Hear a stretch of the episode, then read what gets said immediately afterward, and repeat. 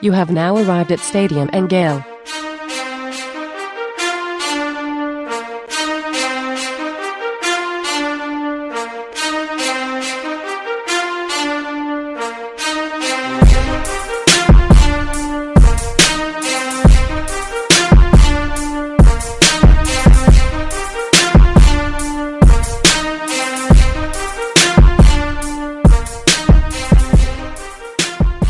Boys and girls, ladies and gents, welcome to another episode of Stadium and Gale. It's Uncle Silk. It's your boy at 35, All American. Captain Dan. Captain Daniel.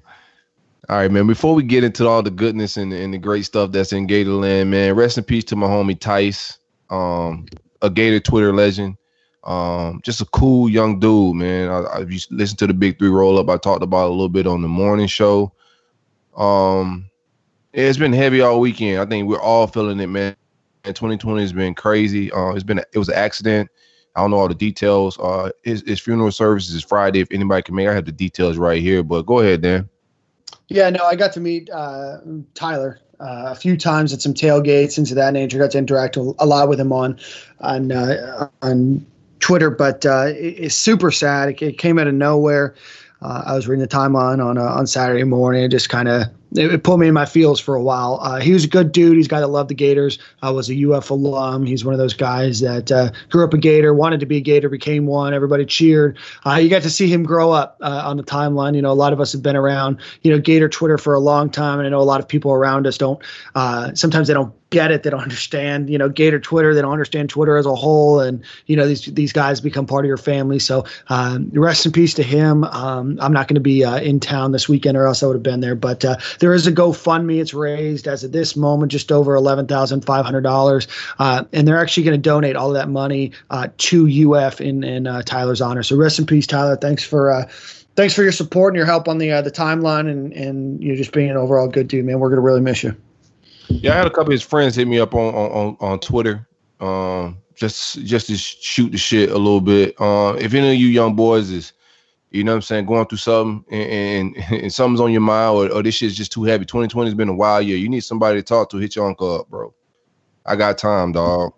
Yeah, it was cool. There was um, you, you don't realize until I, I so I'm not sure if you got the same message. I'm gonna leave uh, his name uh, out, but he's a good dude. I've interacted a lot with him. But he reached out to me. He's like, he's like, hey man, with the tragedy that struck the timeline yesterday, I just wanted to reach out and say something. And I don't interact as much uh, with the folks on Gator Twitter, uh, or am I in any a lot of the group chats or whatever. But I've been on here since I was 13, eight years ago, following the same folks like yourself, and just wanted to say you matter to me and I care about you. I only met Tice once, and I've only been to a couple tailgates, but that horrific accident struck me deeper than I ever thought it could. I always tell people that I love this app because people like yourself that make Gator Twitter so great. I know this is random as hell and probably a bit weird, but as random. All right, pardon me. As somebody who works in mental uh, health uh, and in that industry, I'd be wrong if I didn't reach out and just say thanks for being you. If you ever need uh, absolutely anybody to talk to, my literal job title is behavioral therapist. So I got you, I, and I got your back.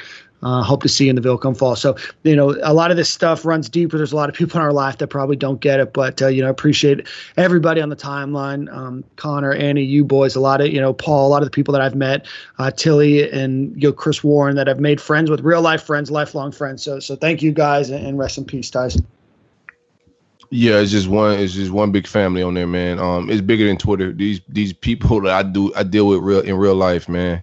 Um, Annie's like family to me. Chris like family to me. Um, a lot of these guys, bro. I don't want to get into it, Jay and all these guys, man. But yeah, just watching Tice go from high school, you know what I'm saying? From uh hitting me up about random stuff with Neil Cool, uh, talking about girls, uh, losing weight. Um, my man yep. was chubby. He started thinning out when he got in college. Just watching this kid flourish, bro. Yeah, he's just a good, vibrant kid. Always big smiles, you know what I'm saying, and good energy, man. So it's just it's just sad to see him go, dog. You know what I'm saying? But we're gonna remember him in the we'll have a great show, dog. Remember him the right Absolutely. way. Absolutely. Absolutely. Anybody who was around during the Neil during the Neil Cool days, um, you know, Tice was a big part of that, man. So so we're gonna miss you, but we're really gonna miss you. So uh, let's do it. Let's do an awesome show in his honor. And and um, if you do want to donate to his GoFundMe, we'll put a link uh, in the show notes and put it out on Twitter uh, in the morning. So Uh, let's get started, boys. Big week in, uh, in Gator sports and Gator news. But before we do that, uh, we're going to give a shout out to our friends over at the Thomas Firm. Um, one of our one of our really big fans of the show, great guy. Uh, big shout out to Adam Lewis, and and he was a, a really big supporter of the uh, GoFundMe we did uh, for for my friend Connor's cousin, or my friend's cousin Connor. but the Thomas Firm is going to handle all of your insurance claims for property damage or home and business from a legal perspective. Their lawyers do have over 20 years of experience handling roof damage, leaks from storms, water damage, hail damage, hurricanes, sinkholes, fires, whatever it may be. Uh, they do work all over the state of Florida, so no claim is too big or too small. Uh, just have their number handy. It's 813 221 2525. Uh, hurricane season is here. Uh, there's a big reason to, to just have their number handy. Again, it's 813 221 2525. And that's the Thomas Firm. You can reach them at thethomasfirm.com as well. So give them a call, 813 221 2525. All right, boys big news in Gator sports on Friday. Uh, it was announced, uh, it was Thursday or Friday, it was announced that the Gator bait uh, chant uh, that is usually traditionally done after sex will no longer be uh, a part of the Gator band uh, and will no longer be a part of Florida Gator athletics. Um, they, when Dr. Fuchs announced that he was going to be asking the university, or he was going to be removing that and asking the band not to play it anymore, he said that they did find no racist um, uh, history with it, uh, with the chant that is currently in it, but there is some uh, potentially some racial um, uh, epithets to it that uh, that makes it no longer necessary for the University of Florida to do. So, uh, thoughts, opinions. I know we hashed a lot of those out, but thoughts and opinions on it. Yeah. Um, here's my thing. I think I don't think the way the University of Florida, you know me, I'm extra black all the time. I don't think the way the University of Florida used the term gator bait was was anyway uh, meant to be derogatory or or using black people as bait per se. You know what I'm saying? I don't think that was the intentions. Um, we know who kind of made the chant, so it wouldn't even make sense. Um, but I but the intent of it doesn't take away the way it was used previously, right? Right. Um, there's a lot of stories about gator bait and, and black people being used as bait to gators that it's not just stories it's, it's actual actually factual but right. nothing to do with the actual university man. But if there's any gray area it's just a bad look yeah. i like i like i like uf for being progressive. Right. And just if, if there's any gray area and it may offend some of the alumni some of the people mm-hmm. that have put hard work in and sweat into this this place. So if it offends some then get rid of it. It's just a chant right yeah, you know, and I, am you know, I'm, I'm with you. You know, I can see both sides of it for sure. Um, you know, and I know the school definitely didn't mean it in that way or that manner. But you got to understand, you know, um, especially right now with everything going on, you have to err on caution, and you got to protect your own self. See what I'm saying? Mm-hmm. So, um, right. you know, with, with, you know, other schools doing it and whatnot, man, we just, you know, we just want to we, we, we trying to move forward, and this is just some of the steps that we move forward. But we're not going to move forward when. We tell people that someone may feel uncomfortable and y'all y'all try to call bullshit. Like how can you right. tell somebody else they can't they can't be uncomfortable about something, you know? Right. You know, a lot of people are talking about this, and, and Ahmad and I talked about this before the show. A lot of people uh, are are complaining about it, and, and my whole my whole opinion on this um, is that Florida needs to be on the right side of history. And I think that making a decision like this, whereas it may make some people upset, uh, some people may get butthurt about it. I think when you look back on it in five, ten years and you look at a lot of the changes that we're doing now, um, right. we're on the right side of history for doing that. You know, I use this example a lot. You know, the phrase should have never been used 120, 130 years ago, right? But I use this phrase a lot. It's when was the best time to plant a tree? And it was 80 years ago. When's the second best time to do it? It's today right? So when's this when was the time to never use that? 130 years ago. When's the second best time to never use that today? Let's be on the right side of history. Let's find something better. You know the university of florida is the number seven public school uh, in the country. Um, right. we have a bunch of smart people. We've got a bunch of smart alumni. Uh, we've got a lot of smart people around the program. Let, let's find something that's better. Let's not err on the side of you know oh this doesn't offend somebody. Oh it's not meant this way. Let's just be on the right side of history and, and move forward.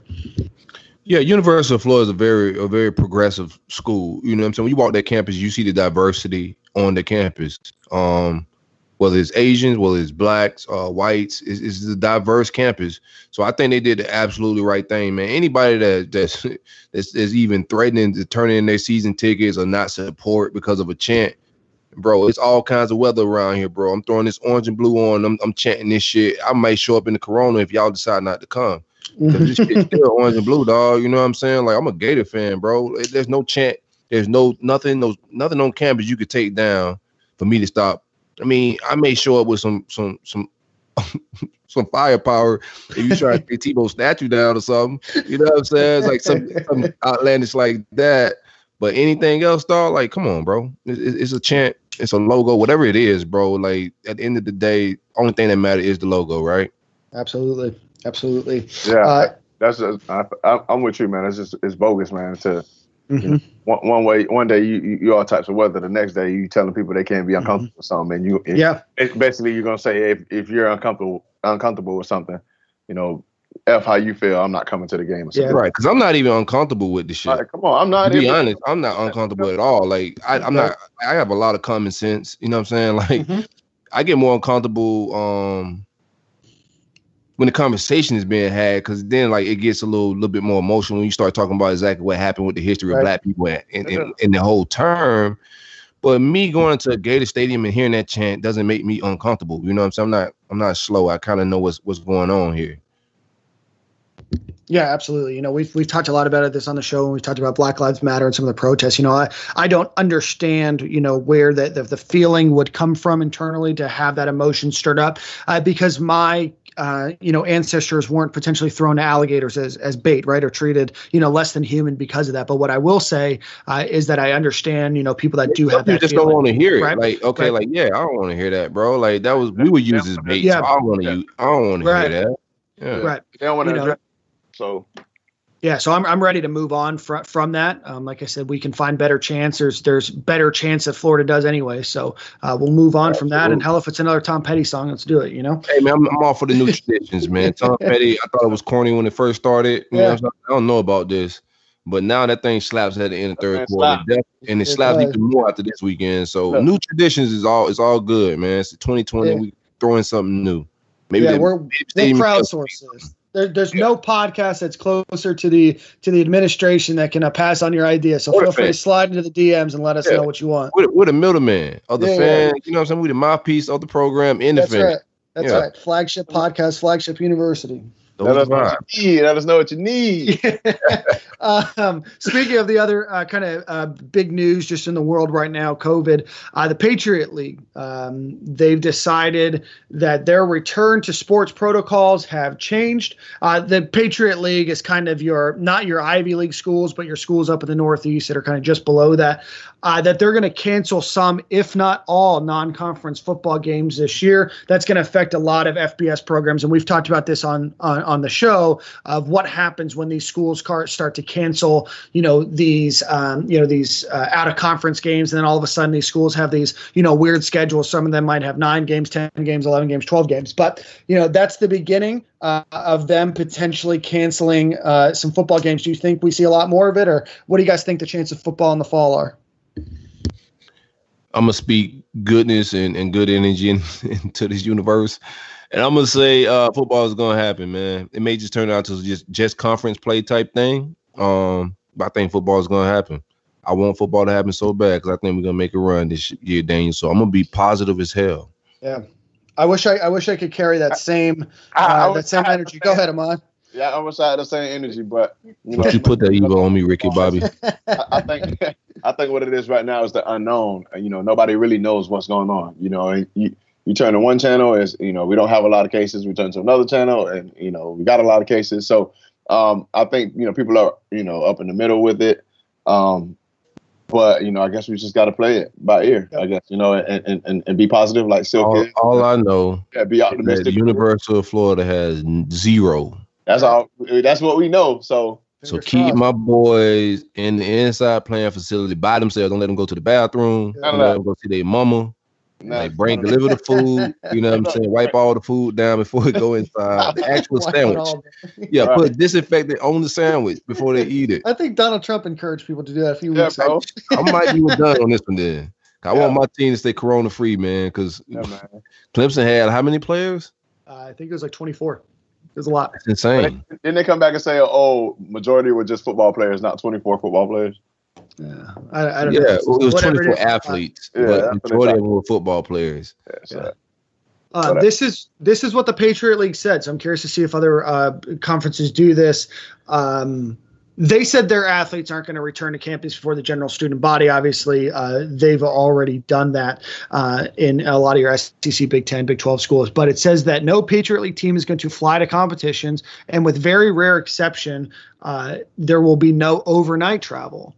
Uh, obviously, there's uh, a, there's one provision in there. Fordham, uh, there in New York, is going to be playing at Hawaii, so obviously you can't really do that. Uh, but that's going to be interesting to see if there is football. What other precautions? Whether it's you know no flying, which I'm not sure if a bus is a better example or a better like mode of transportation, but whatever. Um, and then no overnight travel. So there's going to be definitely even if there is football this fall or even in the spring, I think that you're going to see a lot more of these uh, schools really cr- you know cramping down on uh, some of these other provisions like overnight stays or where they can eat or, or what they can do and, and that kind of stuff. Hey man, you know how you know how messed up that's gonna be to to not be able to, to get on the plane. You you got a you got a bus everywhere. That, that's so uncomfortable. So you know when it's time to Mhm. No, what's gonna be messed up is they can't go slap no cheeks. that, that too, that too. So they Like these college boys can't hang out. That's gonna be the thing to Yeah. watch, man, because these boys want to hang out. They want to be around girls. They want to go to Mhm. barbershops, Yeah. go to the mall. Like Mhm. trying to house and keep these boys quarantined, and, and Mhm. it's gonna be quite the show this fall. Absolutely. Because when I was Absolutely. 18, 19, you was not about to tie me up in no dorm. trying to tell you. I'm, I'm risking the Rona for them cheeks. I, I guess we might, we I might see some, promise you. might see some suspensions in the fall, violating curfew, violating te- violation of team rules. Cheeks. Quarantine violations. Like, well, how do you, you want you, you want to roll the cheeks? That's right. That's right. Uh, that's we got some other uh, big news in sports, and that's uh, that's in recruiting. Uh, this recruiting segment's brought to us by our friends over at Roof Soldier. Roof Soldier is a veteran-owned company, uh, so anything that you need for your residential or commercial roof replacement or repair, give them a call. Their phone number is one eight seven seven roofs FL. You can visit them at roofsoldier.com.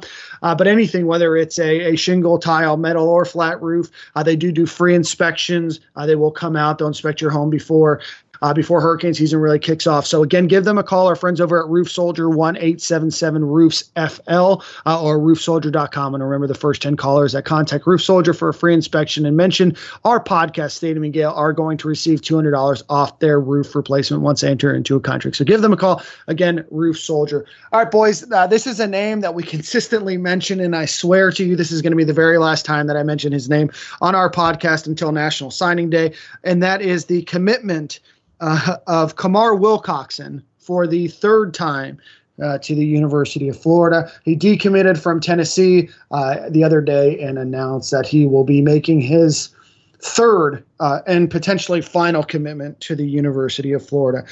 Thoughts? Very good.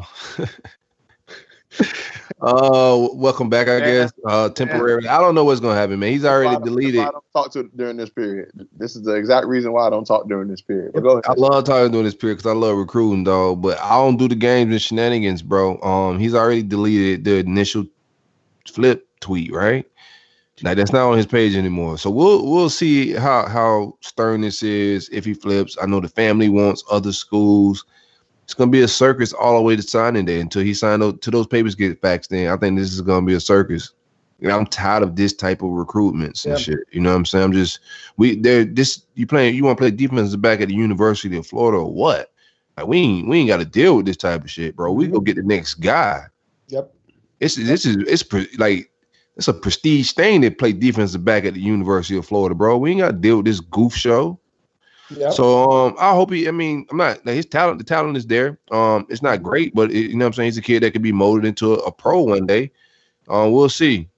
But I'm not excited until until something get faxed in with this kid.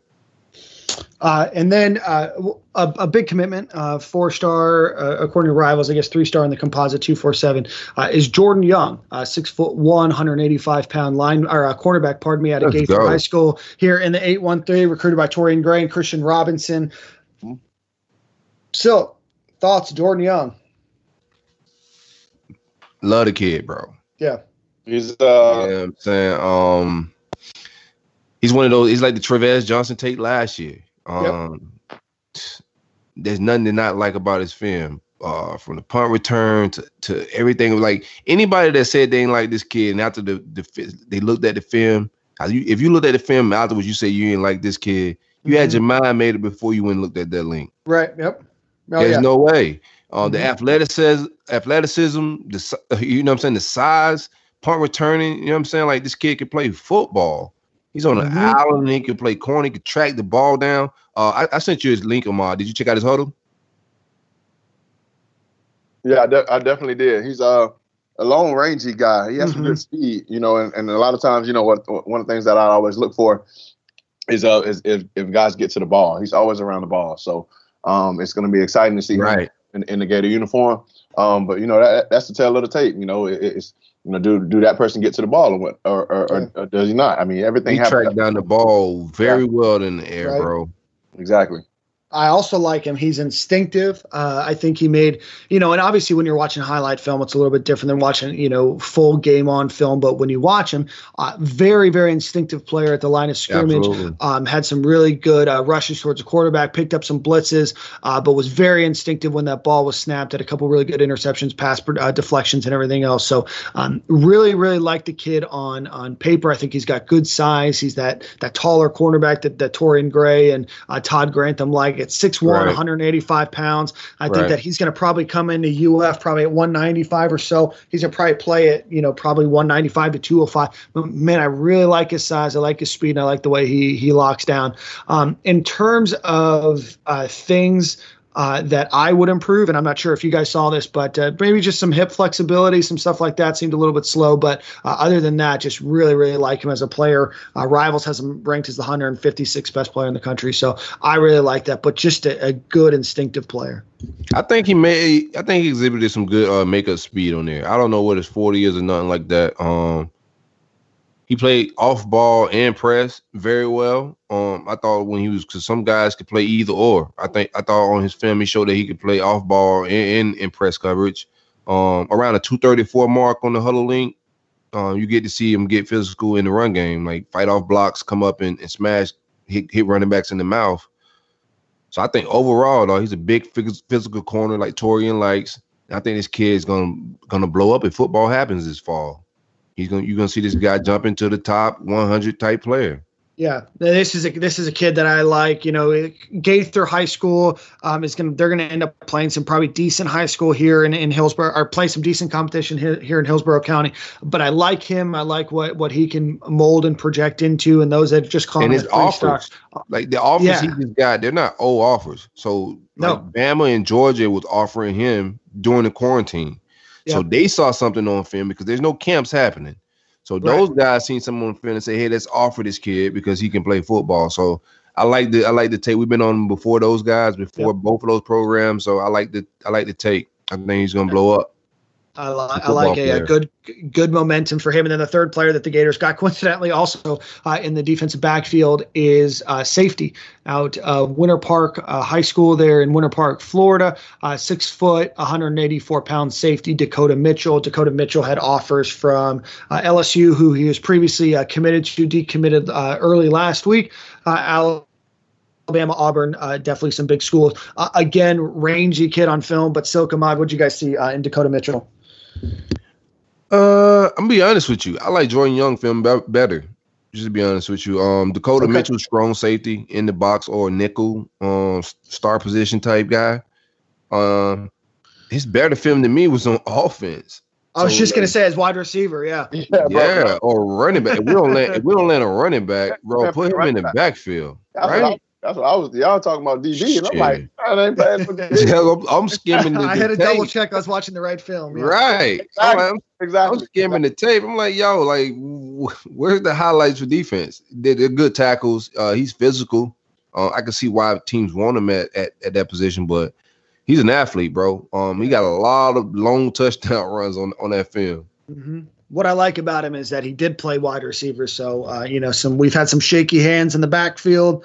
Um, so maybe we shore up some of those hands at uh, at the safety position. But uh, what I like about him, um, I'm actually going to talk out of both sides of my mouth. What I what I don't like about him is that sometimes he just takes that low tackle or he goes for that super hard hit. Um, but then there's times that he's very um, you know just a sound fundamental tackler. So um, do more of the sound fundamental tackling and less of the you know random wrap ups where you might just be a little bit stronger than uh, than somebody to bring him down because that's just not going to work. Well, he's more than willing to tackle though. Yeah. Oh, sure is. Yeah. He, he's more. He, he, like he he down to stick his nose in, in, into some dirty shit. Big body. Yeah. He's a big yeah. guy. So, um, you you saw him even on offense throwing his body around and blocking. Right. Yeah, he he he want all the smoke. Yep. Overall, three real good good gets, man. Um, secondary dog, uh, Torian Gray. The defense, we're getting some great guys on defense, man. So um, hopefully we keep this momentum going. There's a lot of smoke out there.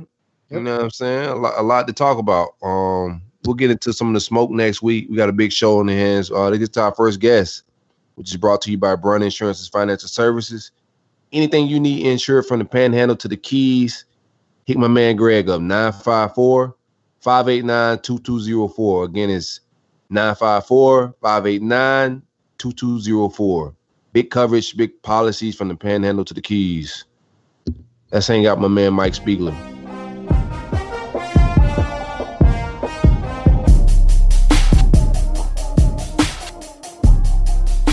You have now arrived at Stadium and Gale. And then joining us for the first time, actually, literally on the corner of Stadium and Gale at this exact moment in time, uh, is the Senior Associate Athletics Director for Administration uh, for the University of Florida, Mike Spiegler. Mike, how are you doing this evening? I'm doing great, Dan. Thanks for having me.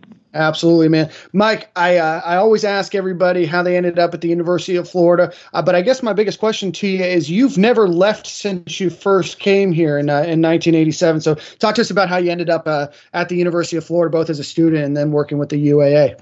Yeah, I'm probably the luckiest guy in the world, a person that has little to no athletic ability and has an office in the football stadium and been to you know four national championships in football and five Final Fours and you know it started. I was a student here and uh, had to do my internship to finish my degree at the College of Health and Human Performance, and was really fortunate to get an internship here at the business office of the athletic department, and been here ever since, and and wouldn't change it for a thing.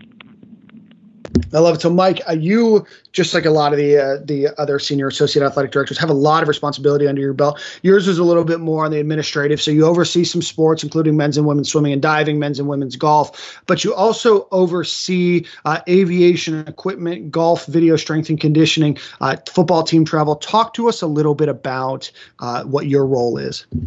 Yeah, I'm I'm the guy that gets all the stuff that nobody else wanted at first um, jack of all trades and master of none. Um, but yeah, my job is to you know assist our departments in helping our coaches and student athletes reach their goals. You know, we you know we have a hundred and forty million dollar budget to run Gator Athletics, um, and that that really works with every team. We have 260 employees, and I get to work with every single one of them in every area. Again, being here 33 years gives you a chance to touch every department, all the student athletes, again, we run the aviation department, for example, for the university. So if President Fuchs needs to get on a jet and go somewhere, if Shands needs to get on a jet and go somewhere, the College of Business, you know, Coach Mullen, Coach White needs to go recruit right away. We, we have that plane. Um, we have two planes actually. Um, you know, work with the strength staff, the video department, like you said, the equipment staff. Get a chance to work with the Nikes and the Jordan folks. You know, the Speedo folks for the swim teams, Wilson for baseball and softball. Mm-hmm. Um, get to do a lot of things. It's never a dull moment. You know, everything's changing, as you know, in the world, and um, trying to stay on top of things and uh, create a fun atmosphere here for our athletes, coaches, and fans. Absolutely. So joining in 1987, uh, right before Steve Spurrier joined, uh, you know, Florida was really starting to grow as an athletic powerhouse. But uh, you know, over the last 33 years, you've seen uh, a lot of change. Uh, obviously, both in budget, national championships, and everything else. But but what's the biggest difference between 1987 uh, and then we'll just say because 2020 is just too weird of a year, 2019. Yep. Yeah, I think social media is probably the biggest thing. That's the biggest change, you know, for us. Um, you know, back when we when I started, it was a really really small department. I worked in you know I was an intern first, then I was a graduate assistant, and then I worked in the operations department. And the operations department back then was there was three of us, and maybe the operations department now at Florida might have 10 to 12 people full time. And we just do so many more things well than you know when I was in operations. Really had to open the door, make sure the scoreboard was on. You met the officials, got the other team in the visiting locker room, and you played the game. And now there's just so so much more. It's a show. Every time we have a gymnastic meet and there's 10,000 people in the O'Connell Center, uh, it's a show. And we have so many people that try to create uh, an experience that'll be wonderful for the student athletes um, to showcase their talents because they are amazing individuals. And you know, for the fan base to to really strive behind that and be able to pull for somebody, and that's huge for me. I mean, there's nothing like a college campus. Again, I've only been here. I'm partial to the University of Florida. If you cut me, I do bleed orange and blue, without question. Um, and it's the only place that I can see myself working. Yo, Speaks. Yo, Ahmad. Hey, um, so so tell me, uh, and, and everybody listening, what does a Gator standard mean to you? Gator standard, again, for us, to do things the right way. You want to lead by example.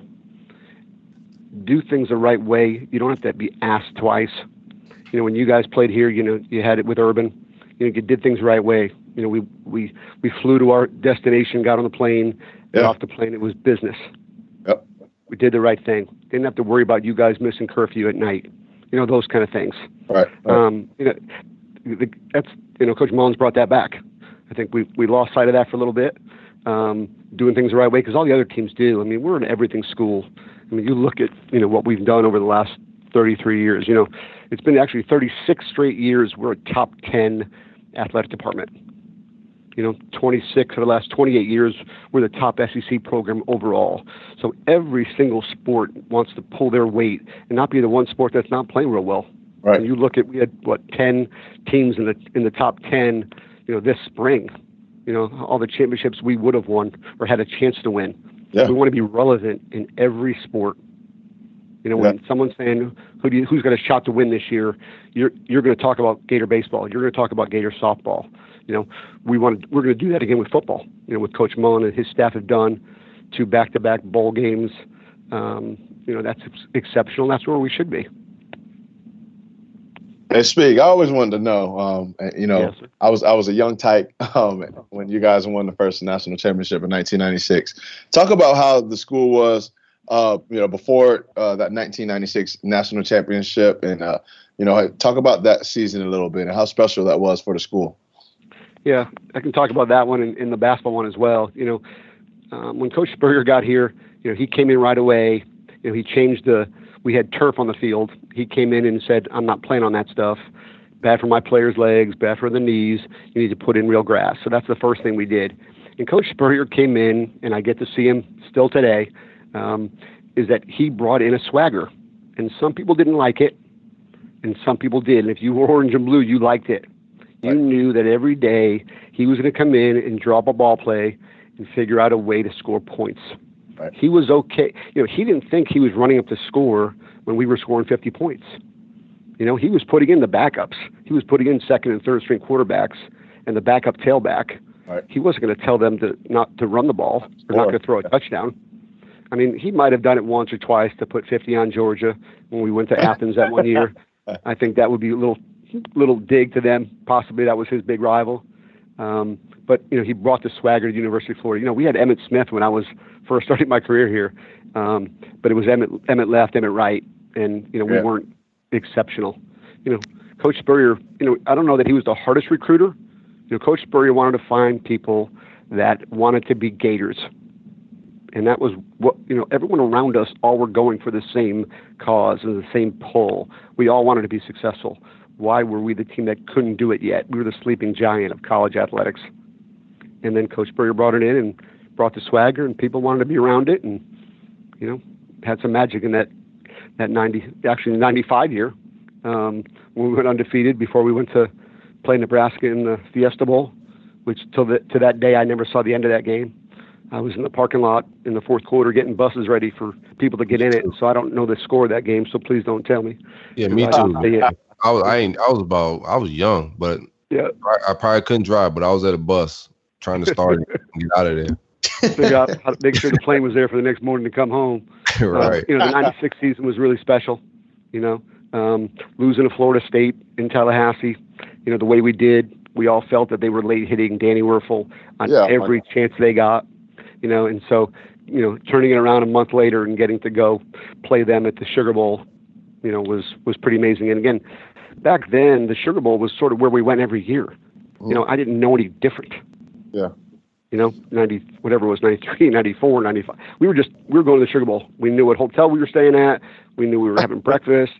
It was a, it was a run, you know, and then, and then we got off that a little bit and, um, you know, then Urban brought his crew together and we made a little magic again.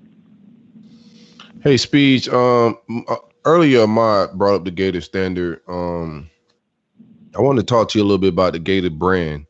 Um, I think during the urban years, we survived a lot of bad media. Um, uh, there was a lot of controversy around the campus in, in Gainesville, the football program, and I seen other football programs like Miami, USC, uh, Penn State. When when when those type of media um attacks happen the brand usually take a hit how did how did the gator brand survive the bad media of that time Yeah, I, I just think it goes back to doing things the right way.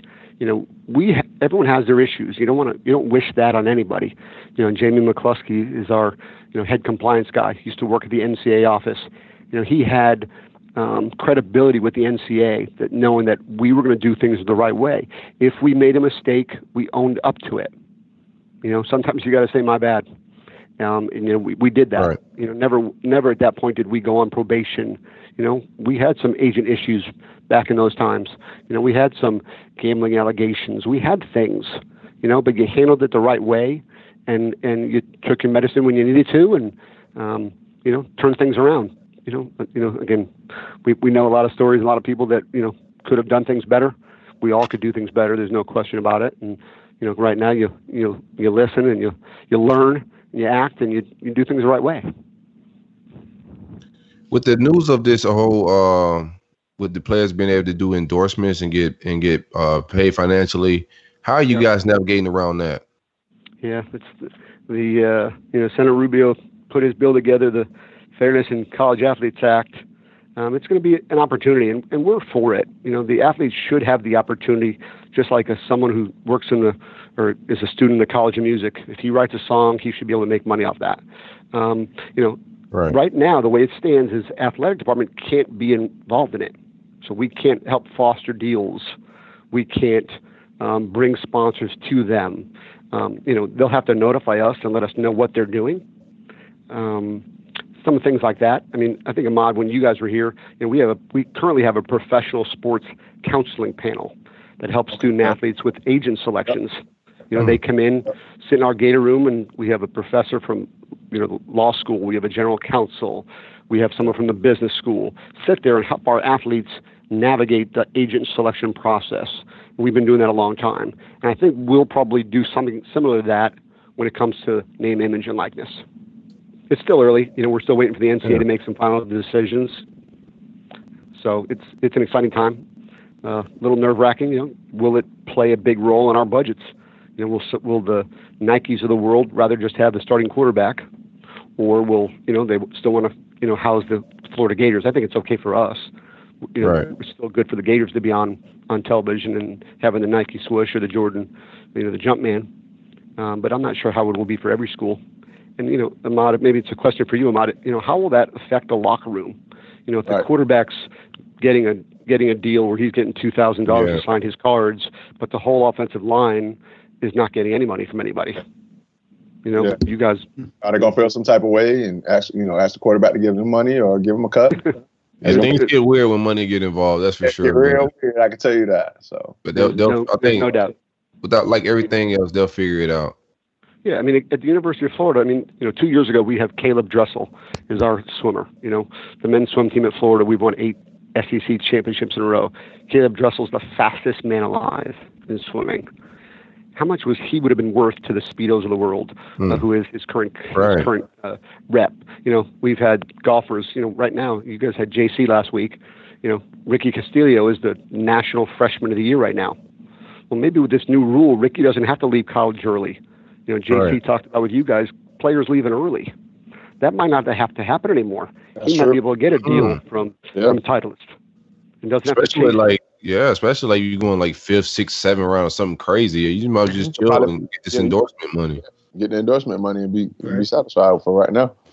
it'll it'll be interesting how it how it all plays out. And you know, we got a year to sort of figure it out, I think, and and see how make some decisions. And it's not going to be good, you know, if recruiting gets involved. That's going to be the problem. You know, kid, people, coaches in recruiting will say, you can go to, you know, TV State and you're going to get a, you know, a movie deal, and it's going to be worth this much money if you come play for us. You know, hopefully that's not going to way way it goes, but you know, you have to wait and see. Again, do things the right way, and you won't have a problem. Hey, hey Speed, you talked about Yeah. recruiting. Um, you know, uh, and I say you spoke on recruiting. Talk about uh, recruiting nowadays amongst all sports. Um, How is it different than it ever, has ever been? Yeah, I mean, the, one of the things that I say on my on my page that one of the greatest things that that I do every day is I get to meet recruits, especially in the golf and swimming. Um, I used to do softball and women's basketball and football back in the day. Is that you know I think we provide to them the best four the student athlete the best four or five years of their life, and you right Ahmad, you wouldn't take that back. You know, choosing for the. University of Florida. You know, seeing seeing our athletes today rather than um, you know we're seeing sons playing. You know, the Fred Taylor and Fred Taylor's son runs for us. You know, James Bates was a, our starting linebacker of the '96 championship team. His daughter swims for us, so you're getting to see that now that I've been here a long time. You know, that's that's encouraging for us. But the way it's changed again is is this is the is the polls. You know, what this person's a five star or a four star. You know, that's not as Right. much in the non-revenue sports, but that's really important to some people. You know, I don't I don't get in. I mean, I'll look at it, but I don't get into that. I want to know what they do when they get here, because Right. all the stars in the world don't mean anything. I mean, Don't you weren't that you're here. you weren't that high of a star star guy coming out of you know Lakeland, but I don't think You know, I had any stars. turned into an All American. You know, I think they gave him when you- three. They gave him the default three. Yeah, yeah, that's what they give you. Yeah, the default three. 'cause That's they right. already give you he was for a player to be named later. That's yeah, right. I don't, even think I, look, I don't even think they unlocked my picture either. I had like a little black. I thought it was your real picture. oh, so, you know, had Ahmad had Ahmad's 40 time at a six one. That was, on the- that was a juice clock. He was, he, he, whenever he was calling out me to looking for extra tickets for his family, he was pretty fast. He was the first. he was the first one in my office at 8 a.m. on Thursday morning. I'll tell you that right now. Hey, Speed, I was just I said I hunt Speed down and right before the game, That's man. right. I, I need extra tickets for my family, so the uh, again that was for me that was the most fun that you know I had around here. You know, Ahmad, I don't do that anymore. You know, everything's Yeah. everything's online now. You know, my old days with football, I would be every Wednesday night. I would sit out in front of the locker room and collect the players' ticket forms, see whose mom is coming, is your dad coming to the game. You know, players coming in and saying, "Hey, I got these two girls. Make sure they don't sit next to each other." You know, those, those kind of things. Um, you know, that was fun. You got you got to be part of their lives. You know, again, I used to I used to be the person to give out the per diems at the bowl games. So players love to see me on, you know, every other morning when they'd get their, you know, fifty dollar per diem for you know meal money or whatever they did at night when they, they were going out. Um, we don't do that anymore. So that that closeness for me is gone, which is is not as much fun part of it. I'm I'm 100% all in with swimming and, and the golf teams. Those are my teams. Those are the ones I travel with. You know, I travel football still. You know, a, a schedule for me is you know um, everyone works football at Florida. We all have a little role. You know, me it's team travel. You know, I'm in charge of Gator Walk. Um, I'm on the field pregame. If you see a fight during pregame, that means I didn't do my job. I, I used to I used to say I used to protect the F when it was the F, and now it's the Gatorhead. You know, because of the fights that used to take place during pregames, you know, they put a lot of us on the in the middle of the field, and you can only imagine. Again, I'm 5'8", 185. I'm not stopping anybody. And actually, I looked at probably the me. It's just probably yeah, me. about I about I looked at the 2007 Georgia video today yeah. um, when they ran on the field, and you can see a little clip of me because I'm on the field at that game doing sidelines, and I'm you see me run into the middle of that, and I just see I saw myself pulling Jermaine Cunningham out of the pile because he was going at them. Um, so you know I've had that access, which is pretty exciting. Uh, you, you miss it as you grow older in your career, and you don't do as much of those things. I'm not as heavily invested, I'm totally invested in Florida football, but I don't know the day to day stuff anymore like I used to, you know, which which was fun. I, I and the most fun I have now is when you guys call back and come back for game day, and I get to see you on the sidelines. That's, that's you a little too much of out in the team area with a towel.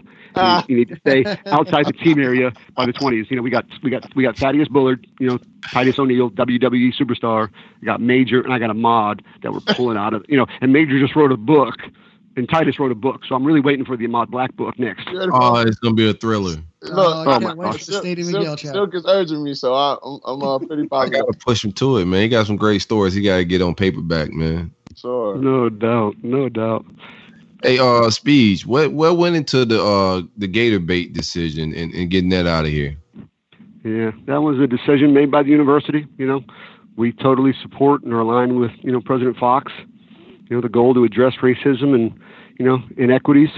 You know, we want to be part of a positive change, and I think the university made that decision. And you know, I, Ahmad, I've read you know, Ahmad, I've talked to Ahmad a lot because I know I'm So sorry. Um, you know, Ahmad, I've read some of your tweets, and you know, I'm agreeing with what you said. You know, Yeah. again, what Lawrence and I talked to Lawrence the, Yeah. the day the release came out. I called Lawrence. You know, we have a really tight bond when he was here, and I let him know what the president was doing.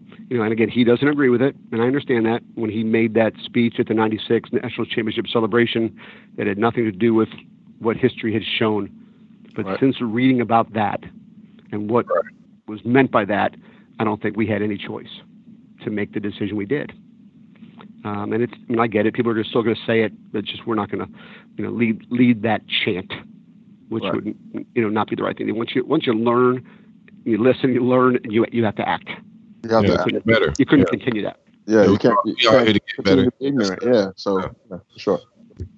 Uh, what's your relationship like with Foley, man? You, you're great. You, yeah, you're holding a great conversation, bro. I don't want to get you off here. Uh, what's your relationship like with Foley? Yeah, so he's you know again he's my mentor. You know, uh, I can tell you a, cu- quick story about him. You know, again I've only I've only applied. You know, when I pulled up my resume today, which I haven't done in you know 20 years, just to really see what I do. I thought you would ask me what I do on a daily basis, so I had to pull up my resume. um, but, you know, I've only applied for one other job in my life. You know, it was it was um, it was actually right after '95 championship game.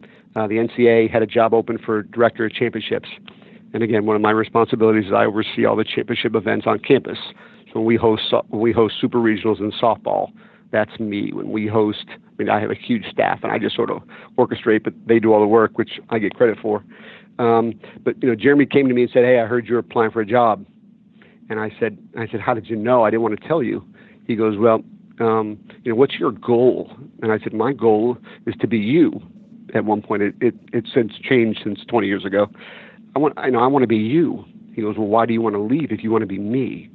There are people that have left here that have wanted to come back, and I have not hired them. You know, Mike, I've promoted, speak, I've promoted you every couple of years. I'm going to be loyal to the people that are loyal to me. And a year later, he, I, I turned, so I came back. I, it was in, it, NCAA was in Kansas City back then. Um, and I flew there and it was snowing. And I got, I got off the plane and I went right into a meal with the NCAA championship folks. And I said to them, you know, I haven't, um, they said, how's it going so far? I said, well, I walked across your icy parking lot and I didn't fall and I didn't spill anything on myself at breakfast. So I think I'm doing pretty good because I knew I had a position that I loved and didn't ever want to leave. But I, you know, I wanted to take a look and see what was out there. And I got off that plane when I flew back into Gainesville. And I said, "There's no way I want this job, and they're probably not going to offer it to me anyway." You know, and so I came back, and they offered me the job two days later. You know, Jimmy said, "If when they offer you the job, you let me know." Okay, and I so they offered me the job, and I told them I have to think about it. I'll get back to you. I went in and saw Jeremy. He goes, "They offered you the job, didn't they?" I said, "Yes, sir." And he goes, um, "What are you going to do?" I said, "Well, you know, Jeremy, I'm I'm, I'm a Gator. This is where I'm going to be. This is what I'm always going to be. I can't ever see myself cheering for another team or if you're at the NCAA office in championships, you're not cheering for anybody. You're just overseeing a championship, and I can't do that. My blood flows too much um, to get excited for you know us winning. Um, and I really thought he was going to you know give me a promotion that day, or or, e- or at uh, least a little money to match the offer. Right, right. He's like, all right, needs Speeds, back to work, bud. Zero. Get back in your office. We got Right. things to do. That's And right. A year later, he promoted me, but he did make me wait a year. I love it. But yeah, now Jeremy's my serious mentor. You know, he taught me, you know, every decision we make is what's best for the University of Florida, not for me personally or Jeremy Foley or one coach or one student athlete. Again, this place is going to be here way longer than any of us. Um, and that's sort of the way I, I, I live my life here. Speaks, you know, you. This is is kind of my last question here to wrap it up, and, and you talked a, a, bit about it there. But you know, Jeremy Foley was obviously with the university for for a long, long time. Chip Howard's been with the university for for quite some time. Lynda Tealer's been with the university a long time. You've been with the university a long time. Uh, Scott Stricklin looks like he's going to probably be here for for a long time. What is it about the University Athletic Association that can allow in such a transient business where people are bouncing around so often to be able to keep people for so long. Yeah, I mean, and for us, it was about being a family. I mean, none of us, when we all started here, you know, Jeremy sort of set his group together, and then we all, for the most part, you know, we we raised our kids here. We are families, you know. Uncle Jeremy, or you know, Jeremy's a godfather to Chip's kids. I mean, we we are 100% all family. You know, I'm a big fan of the Rocky movies, um, and you know, one of his quotes in his book is is when you live someplace long enough, you are that place. And I think we are the University of Florida, and that's how I, you know, not that I, I don't. When people ask me what I do, I just say I work at the university. And if they ask me, what do you do at the university? And I just say I work in athletics. Oh, what do you do in athletics? You know, I try not to get too much, un, you know, behind the weeds because I don't want to talk about, you know, they want to know, you know, why, you know, why we, why, why we lost this game or why did we lose this recruit, yeah, you know, sure. those kind of things. you know, when when we lose when we lose a football game, I mean, we, you know, Jeremy told us, you know, you got a day to, to sulk. You know, but we get back to work on Monday if you lose a football game. Sunday's going to stink. You know, when we lose a football game, I do not watch ESPN the next day and I'm not Bro, listening to talk that, radio. That shit don't even get turned on, speak. Right. I don't want to. I don't want to listen to, those people. I don't even want to get on social media. No. I don't want to see nobody else highlights. No, I don't care about your highlights. Rap, bro. no, I'm yeah, yeah. Well, yeah, I'm watching the score line, so I can see what teams have won and who we're playing, especially if we're still got to run for a championship. But I don't want to hear people talk bad about the student athletes and coaches that I know right. have given everything they can. They don't want to lose either. Yeah. You know, they want to give everything they can when they walk off that field after defeat. I can see it, and it they are just devastated. You know, they want to be undefeated. Again, none of our championship teams in football went undefeated. So, you know, it's gonna be one day. One day, it's gonna happen. Hopefully, you know, I'm looking forward. You know, I really want to be there when Mary Wise wins her um, first volleyball national championship. We've been close. You know, I've been to two of those. You know, I've been to gymnastics when we won a national championship. I've been with softball. I was at baseball when we won a national championship. Mary Wise is one I really want to get uh, for her. She deserves it more than anyone I know. You know, she's knocked on the door so many times, the greatest women's coach in volleyball history. I want it for her. I want to be there. You know, I have a big ring collection. You know, of championships, which is nice. I get to get those. Um, I really want to. I really want a volleyball one. You know. Flex on the speed. Got all of them, huh? yeah, it's, it's under lock and key. I love it. I love it. Speaks. It's been an absolute pleasure having you on. You got it. Um, we we want to have you on uh, again in the future. You've been a, an absolute pleasure to talk to. I know you do a little bit of social media stuff, but if people want to find you and all that, where can people find you or follow you or learn more about you? I do do Twitter and Instagram, and usually it's just to you know, showcase the sports that maybe don't get a lot of attention, whether it be, you know, Caeleb Dressel in swimming, but, um, or eight, eight SEC titles in a row, and the women's golf team winning the 2017 championships. But it's Rocky Spieg. There my, it is. Someone you made really that are a Rocky fan. So, yeah, I'm socially. I watched Creed 2 last night, and if you know me right now, I'm all sweating because I'm passionate about the Gators, and I can talk about this forever. I love it. I love it. I appreciate you guys. We'll definitely have you on in the future. Listen, Thanks for listening. You got it, guys. Good to talk to you. Ahmad, I'll see you soon. Yes, sir. Take care. Bye, buddy. Bye bye. Right, go Gators. Go Gators. Oh, boy, Speaks, man. I like Speaks. Oh, yeah, always take care of me. I swear. Hey, give me his phone number. We'll just call Speed, just kick the shit sometimes. yeah, I'm telling you. I, I, might run. I might run to him with hey, my so, hand out like you do, Ahmad. Speed might get you on the sideline. Pause. What's up? He might get you on the sideline. You might want to. Oh, that's my man. Yeah, I need to holler you know at. Man? That's bro. I need to lock that in. So yeah, that's the man right there. Matter of fact, call him back. Let's hang out a little bit more. um, you guys want to get on to the next guest? Oh, definitely ready to get on to the next guest. All right, Cam, dial him up, bud.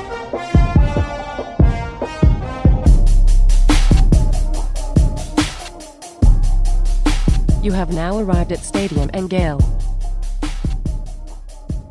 Uh, first time on the show, we got a special guest, a legend, um, a fan favorite, a lot of fans been asking us to get him on. Got a brick outside, uh, Thorpe Award winner, national champ, and the creative Gator Bait. We got Lawrence Wright.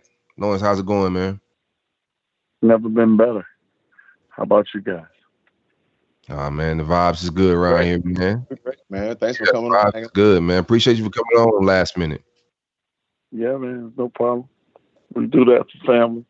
Yeah, How we sure. roll.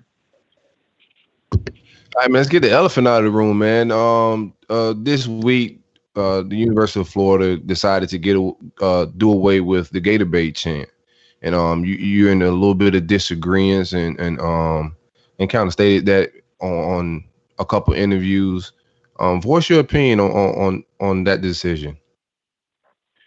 Uh, you know, sometimes we make a decision and we don't we don't do our own front door research, and you know you just make a decision on because you may have the power just to do it, you know.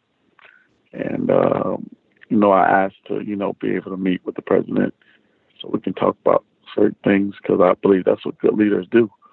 You know, they just don't they don't just jump out there and do things, and if it's a problem you try to resolve it so you can fix it.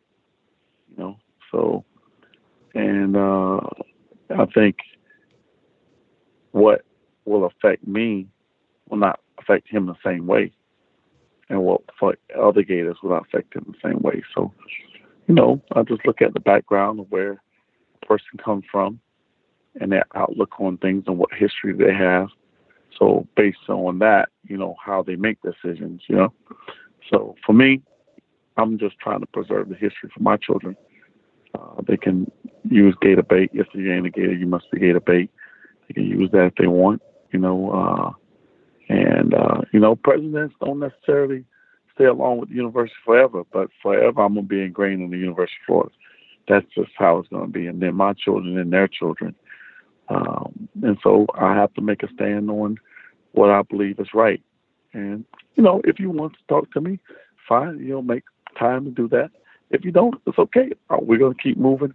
We're gonna make sure that legacy stays in part, and I hope fans really understand from my standpoint that side with what I believe is right, not with a, a R-I-G-H-T, but with a W-R-I-G-H-T.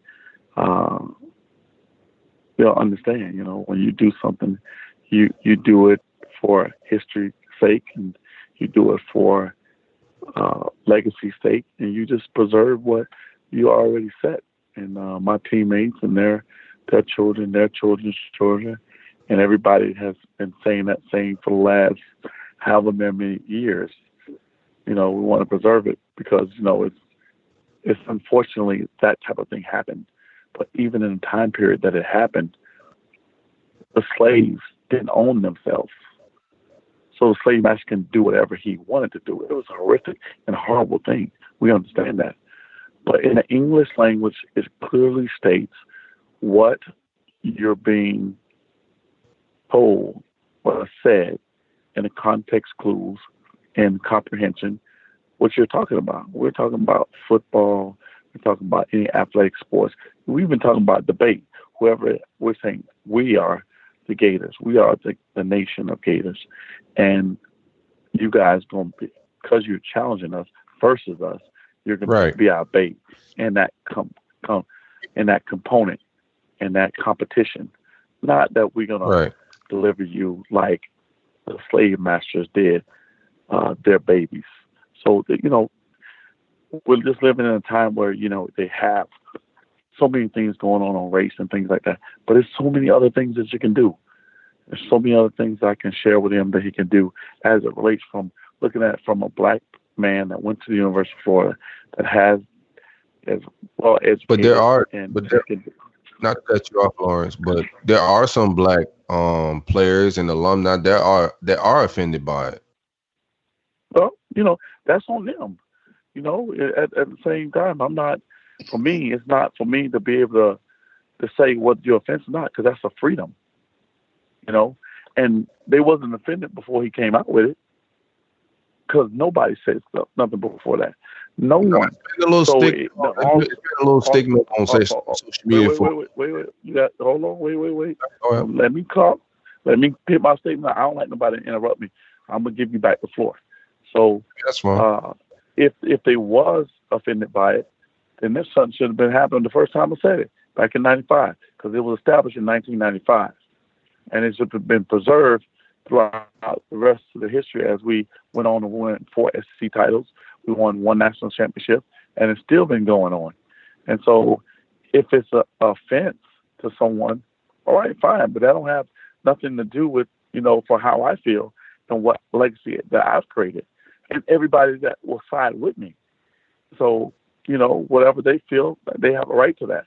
That don't mean I change history because they feel a certain type of way. No, it's a lot of things in this this country is built on offenses. What are you talking about? If you want to get real, it's so many other things can be offensive, but we can't do things in life like that. We got to live life. The the Bible says about the sons of Issachar, they discern the times. That means you understand what the time you're living in, but you got to be able to keep the times that you have now and don't abolish those, and also preserve the future and recognize the past. It could have been something clear that he could have said, "Hey, we recognize that back in this time in the 1800s that uh, that that the uh, slave owners had did these horrific things to children of slaves, babies, and we want to recognize that that is not what the University of Florida stands for, and we don't mean that when we say gator bait. That could have corrected it too. So it's so many different ways that you can be able to skin a cat. But if you choose to skin a cat one way and just like we're gonna abolish it, no, because I'm a I'm a gator and I got a coin phrase that I can financially benefit from, but also I want to preserve it for my legacy of my my children. And what's wrong with me doing that? Yeah, I think that's. I think that's on a personal le- level, but as the as an institution of, of, of higher education, if, if that offends even like twenty percent of the black people that that have sweat just like you and, and, and put in hard work on that campus just like you, if it offends only twenty percent of those people, it should be it should leave, in my opinion. And I think that's why the University of Well, Florida. your like, opinion is wrong. Like I mean, from from my point point, it's your opinion is wrong. No, I don't. I don't have a problem with having your opinion. No, we Your have opinion different opinions, but. I don't think neither are right or wrong. I think I think we have different opinions. The opinions Yeah, right. But from my perspective, from my perspective, I say your opinion is wrong. From my perspective, you know, you can have your opinion, and from your perspective, my opinion is wrong. It's okay, but that's that's life. You know, that's life. We deal with those things, and we manage those things. But before you even knew it, you you you didn't know it before, and you said it too. If you was if you went there, you said it too. So how all of a sudden So That's no, I've, I've, I I've known, I've known this for a while now. Like this is this this term is know it for a not. while, you Yeah, it's not. you This is not you know for a while, you never said anything. What am I supposed to say? Like like That means I you're a don't bad have leader. I don't. I'm a. That I'm means not a leader. a bad leader. If I'm a you've known podcast. for a while, not a leader. I'm not a president. did, I didn't lead a football team or hold to that, man. I, I do a radio show. Um, okay, so if you know something, you should I've known about the term. time. I'm smart enough to know that's not what the University of Florida meant. But I've learned. All right, so that's the point. That's and the I've- point. That's on the point. like, But that, that You don't have to. You don't have to be Einstein to know that that's not what we're meaning. exactly. But if it offends even twenty percent, the- No, that's not life. That's not life. Obviously, life if that's what Universal Florida just did. No, it's not life. It's not life. No, It's it's, one guy who's making a decision. It's one guy who's making a decision because he's feeling that that's what you should do. That don't mean that means to me, it was he even not consulting with someone like myself. I think that he's a bad leader because that's not how you clean up your own front door first before you go outside of your your house and try and regulate something. You got to clean up. Uh, uh, yeah, it's it's less than six percent of all of black emissions in the University of Florida. That's wrong. Those It- numbers should be higher. There's so many things. There's so many other things that he can do as far as his job that he needs to focus on. For me, brother, you got the wrong one. I'm not. I'm not. I'm a lion in the room. I'm not. I'm not the uh the. I'm not. In, I mean, I'm in. Like, I'm not in if you- competition. If, with you, if you not if you gonna come bro. if you gonna come at me with something, you better know for sure. I'm gonna stand with, for what I know, and I'm gonna preserve the future for my children. That's what I'm gonna do. Man, it's all the same. wasn't you that bro. did it. Like, I don't. I don't understand the the energy, bro. It's Like, it's vibes on here, dog. It's Like, not we just same. It's like, not. I- I just call on me and be offensive because I'm just a real aggressive like that. That's how I come. You know, I you know if we we in a debate, that's how I'm gonna come. You know, so I'm I'm not going to dismantle what who I am because I know who I am. If you look at my history, I've done everything that I could, even when I was at the University of Florida. I ran a non-for-profit that that that built bridges in the sense of trying to develop young men. From 16, 17 years old, I did that for years Right. and years. and years. We we we trained hundreds of young men. I'm still doing it today. I'm trying Right. to give guys I'm not. I'm not. I'm trying to make my you, hold on for a We on second. the No. I'm Yeah, just trying. I'm yeah, trying I'm to. you I'm trying to share Yeah. with you. I'm trying to share with you the, my pedigree and what I do. So I understand as a black man, I'm a leader in this community. I'm a leader in my community and always have been. So I'm not I'm not passing the buck on nobody. But I'm saying to to to a person in that position, he could have consulted with me as it relates to it because it impacts me. Right. And he could have been able to handle things in a in a more uh, broader way and say, "Hey, what do you think? What, what what would be a choice of things that we can do that can be uh, better, that don't don't offend or bring it to the light?" We could have did that. There's nothing wrong with doing that. No, But he didn't do absolutely not. And Yeah, so that's why conversation could have why I'm that's why I'm I'm doing what I do. I, I'm doing what I have to do because I got to stand for what I have to stand for, and I don't take nobody mess. Nobody. Yeah, it's just a conversational. it ain't any attack. You know what I'm saying? I ain't trying to dismantle nothing, bro. It's okay, brother. It's okay. You're all right. Yeah, You're it all right. We just talking. It's Yeah. just intense fellowship. It's okay. Man, you know what I'm saying? All this right here, bro. Like I'm supposed to be here. You know what I'm saying? So I'm on. I'm it's on. okay. I'm we, Lawrence right, we can have we, can- Ain't no. we, we can have intense fellow. We can have intense fellowship to have conversations. Okay. absolutely. Absolutely. just you know, it's nothing grievous about us. You know, we we still uh, are, are black men that that that cares and, and have affection for each other, but we can disagree on some terms passionately. And I don't want anybody that's listening For make sure. it seem like I don't care about you. Yes, I care about you. Oh I no, I, I'm other very clear on that. black Yeah, I know where you stand at, brother. Now I was very clear on that. I just want to let you know what how was that. Like, on the same page, bro. You know what I'm saying, dog. So when I when I when I play for Urban, Urban used to always tell us, bro, man, if it you know it ain't a real family if you don't have arguments or disagreements. So Yeah. Right. yeah, right, Yeah, so- and I see, and I said early in the show. If you ever listen back to it, um, I said in the early show, I see both sides of it. yeah, yeah, I'm for- I'm not ignorant to the fact to think that that's what the University of Florida meant, or when you made that chant, that's what it meant. You know what I'm saying? I'm not crazy, but I could kind of see how some people are offended. That was my stance on this whole thing, man. So if they kept it, it was here, and I didn't, I didn't, I wasn't trying to beat down the fence because I wasn't offended like that. So I wasn't gonna lead no group on let's take it down because I wasn't offended. But if it offended some, obviously some people were offended. But it wasn't me, man. I want to get into Lawrence Wright, man. Um, let's talk some Gator football, bro. I got you. We've been trying to get you on this show. You know what I'm saying? Uh, I don't want to talk, I don't want to spend this great moment talking about Gator debate. You know what I'm saying? Let's go back to your it, it, it, it, it, it, it's, it's worth it because it's just a valid point to me because it, it, it, it marks into history.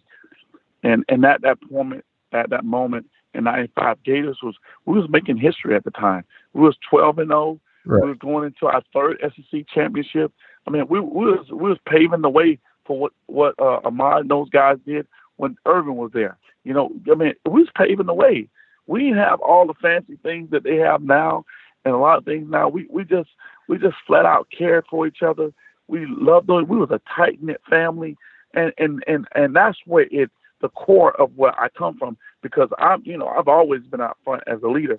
I've always been the one that can speak out on any platform to represent who he was and uh, as a group, as a unit, and and was uh, always been the one that was passionate about that, and I I play with passion, and so it's just the care of what I I know that at that time what it meant.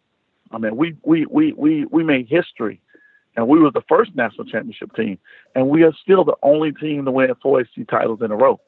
And so, you know, with all that, Mm. you know, you like you look at that time, you're like, hey, hey, that, that Gator based stuff was a part of that history. How can we cast that away? Because it may offend someone, but that's not that's not the meaning, the, the definition of English language. And and we're being direct. We're saying Tennessee Gator bait, Florida State Gator bait, Kentucky Gator bait, LSU. We're being specific in who we're who we're versing and who we're, we're not saying in, in any in any other manner that that that that happens like that. So, you know, I don't mean to offend anyone. I don't want to do that because that's not my character. But you know, I I just I'm the type of guy. I just stand for what I stand. I I say what's on my mind. You know, I'm not afraid. You know, I kick in the door back in the days. Now I just try and knock at the door. You know, and say, hey, can you please let me in?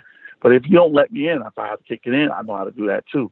Just the diversity of maturity of knowing how to handle things as you get older, as you become more seasoned. You know, you try and do Right. things a little bit better. But you know, I still got Thug Liberty City in me to go in there and take it like I need Mhm. to now. But I don't, I don't, I don't necessarily, I don't, I don't want to necessarily take that path. But you know, Already. if the president had to bring it out out of me, I, I just know in there and do my thing and don't think nothing other about it. Okay, I like that. Hey, hey, uh, L Dog, Yeah. this, this mine. Um, you you was a- you was around a lot. Uh, you know, when we was in school with, with uh, you know, we was playing and whatnot. Um, with Urban. Um, talk about the camaraderie with the '96 squad. Um, and how you guys were in the locker room and how how tight knit of a family you guys were. Uh, I, I think that you know when our 1992 class, we we, we was the, I think it was the first number one class. I'm not quite sure, but we came in seated number one in the nation. But it was something special about that group. You know, we uh, just everything about how what we did, how we did. We was it was just gelling together from the first day.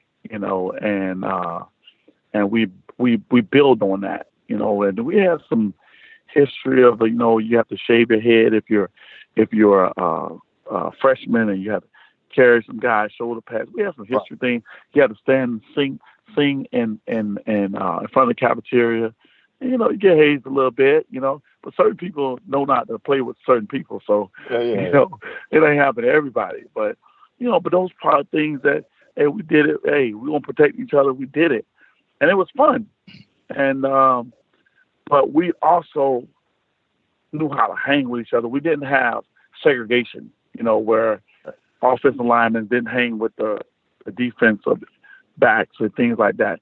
Everybody hang with each other, you know.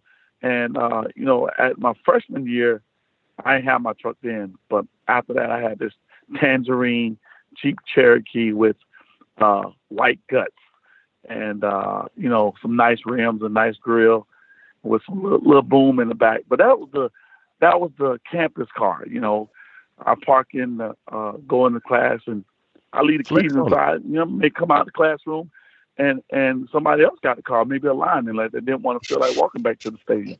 And those type of things we did, and nobody thought nothing of it. It's just like, all right, I'll walk. You know, they drove the truck, and it'd be part of the bottom of the thing, and it was cool.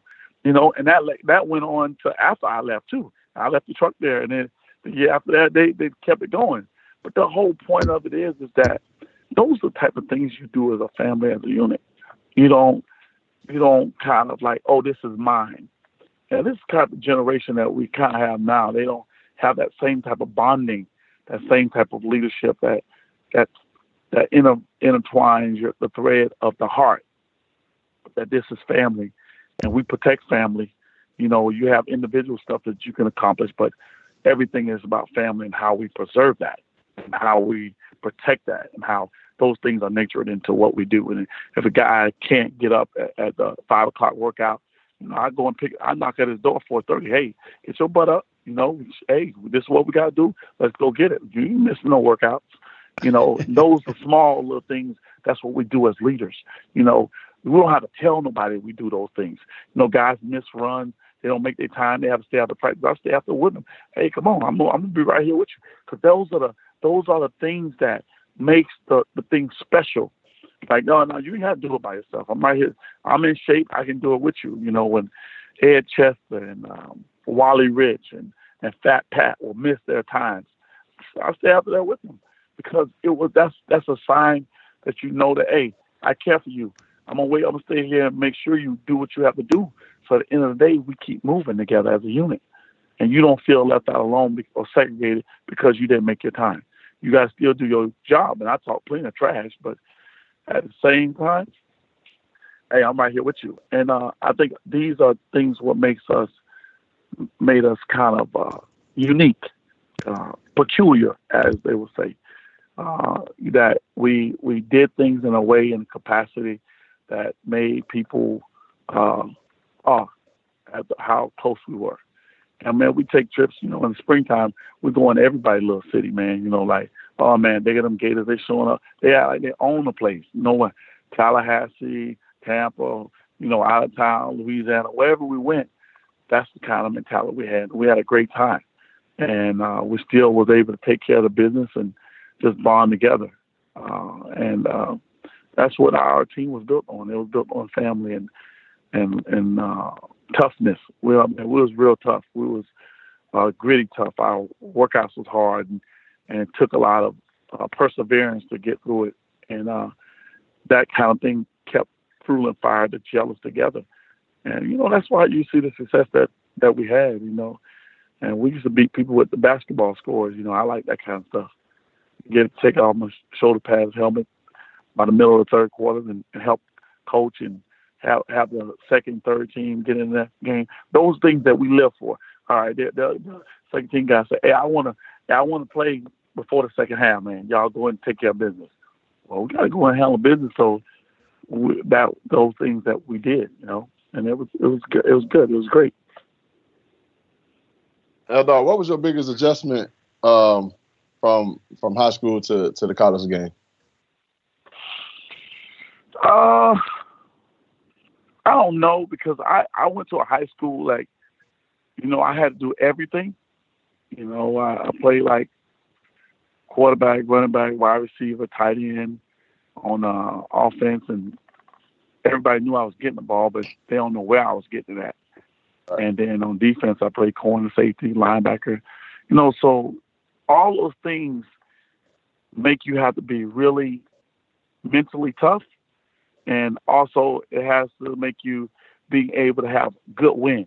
You know, you never come out of the game. You're the punter, you're the kicker, you kick off return. Right. You you know you have a long win. So, you know, the toughness of where I grew up and just our background and uh, just the understanding of you know what we was doing. I think would be the the, the, the biggest adjustment was maybe the the technique of what I learned when I got to college. But once I got it, it was it was pretty good. But other than that, it was a pretty good adjustment for me. Um, uh, being able to get out there and ready to play, and on the physical side. But uh, it was it was real good. I, I, I enjoyed every every minute of it. From the warm ups, you know, we had we had fun in warm ups. You know, you know, you practice was fun, and we used to kick Coach Spurrier a butt, and he, you know, he'd take his ball and go back to the other field. And the days when he beat us, man, the seven on seven was so long. Like, dang, oh, the defense can't handle us today. That's why. That's why. man, that seven on seven so when long, when man. I was like, can't score. So sometimes we have to let yeah, man, they just they, go to the next. man, it keeps going. You're like, dang, man, we can't Yeah. stop nothing today. Yeah. So you know, there was times where you know we beat him, he take his ball and run. But the days that he was hammering us, kept the seven on seven going for a while. Our defense can't stop nothing today, huh? So that was good. That was good as well. Uh, Lawrence, I, I would be remiss if we didn't ask you uh, about the hit in 1995 against uh, against uh, Joey Kent. Talk to us about what went through your head when uh, when you had that hit. Uh, you know, we had with the defense that we was called. It was like that. We developed this defense called Victory, and and and in that defense, where you know it's going into the second half was like almost ending, and we were just trying to, you know, keep them from scoring again. And it was a game that we was we was missing a lot, you know. And in that defense, I'm at the top, like maybe 25, 30 yards deep, and all I do is spy on the quarterback because I got good field presence to know you know what's doing and what's not. And um, so at the time period where Peyton rolls out to the left, and uh, Joey kind of you know finds a gap and go up the field, and because I was at, at the middle of the field, Peyton couldn't see me, and uh, he thought he had a uh, uh, line drive where he can just hit him and and it would be a clear touchdown. But you know where I can cover ground and being able to close in on the gap, and it, it just created an environment where you know I could you know bring the wood like I needed to, and it changed the course of the game. But the year before that, I hit a guy so hard, made him quit school. Peyton told me uh, when we was up there with with them.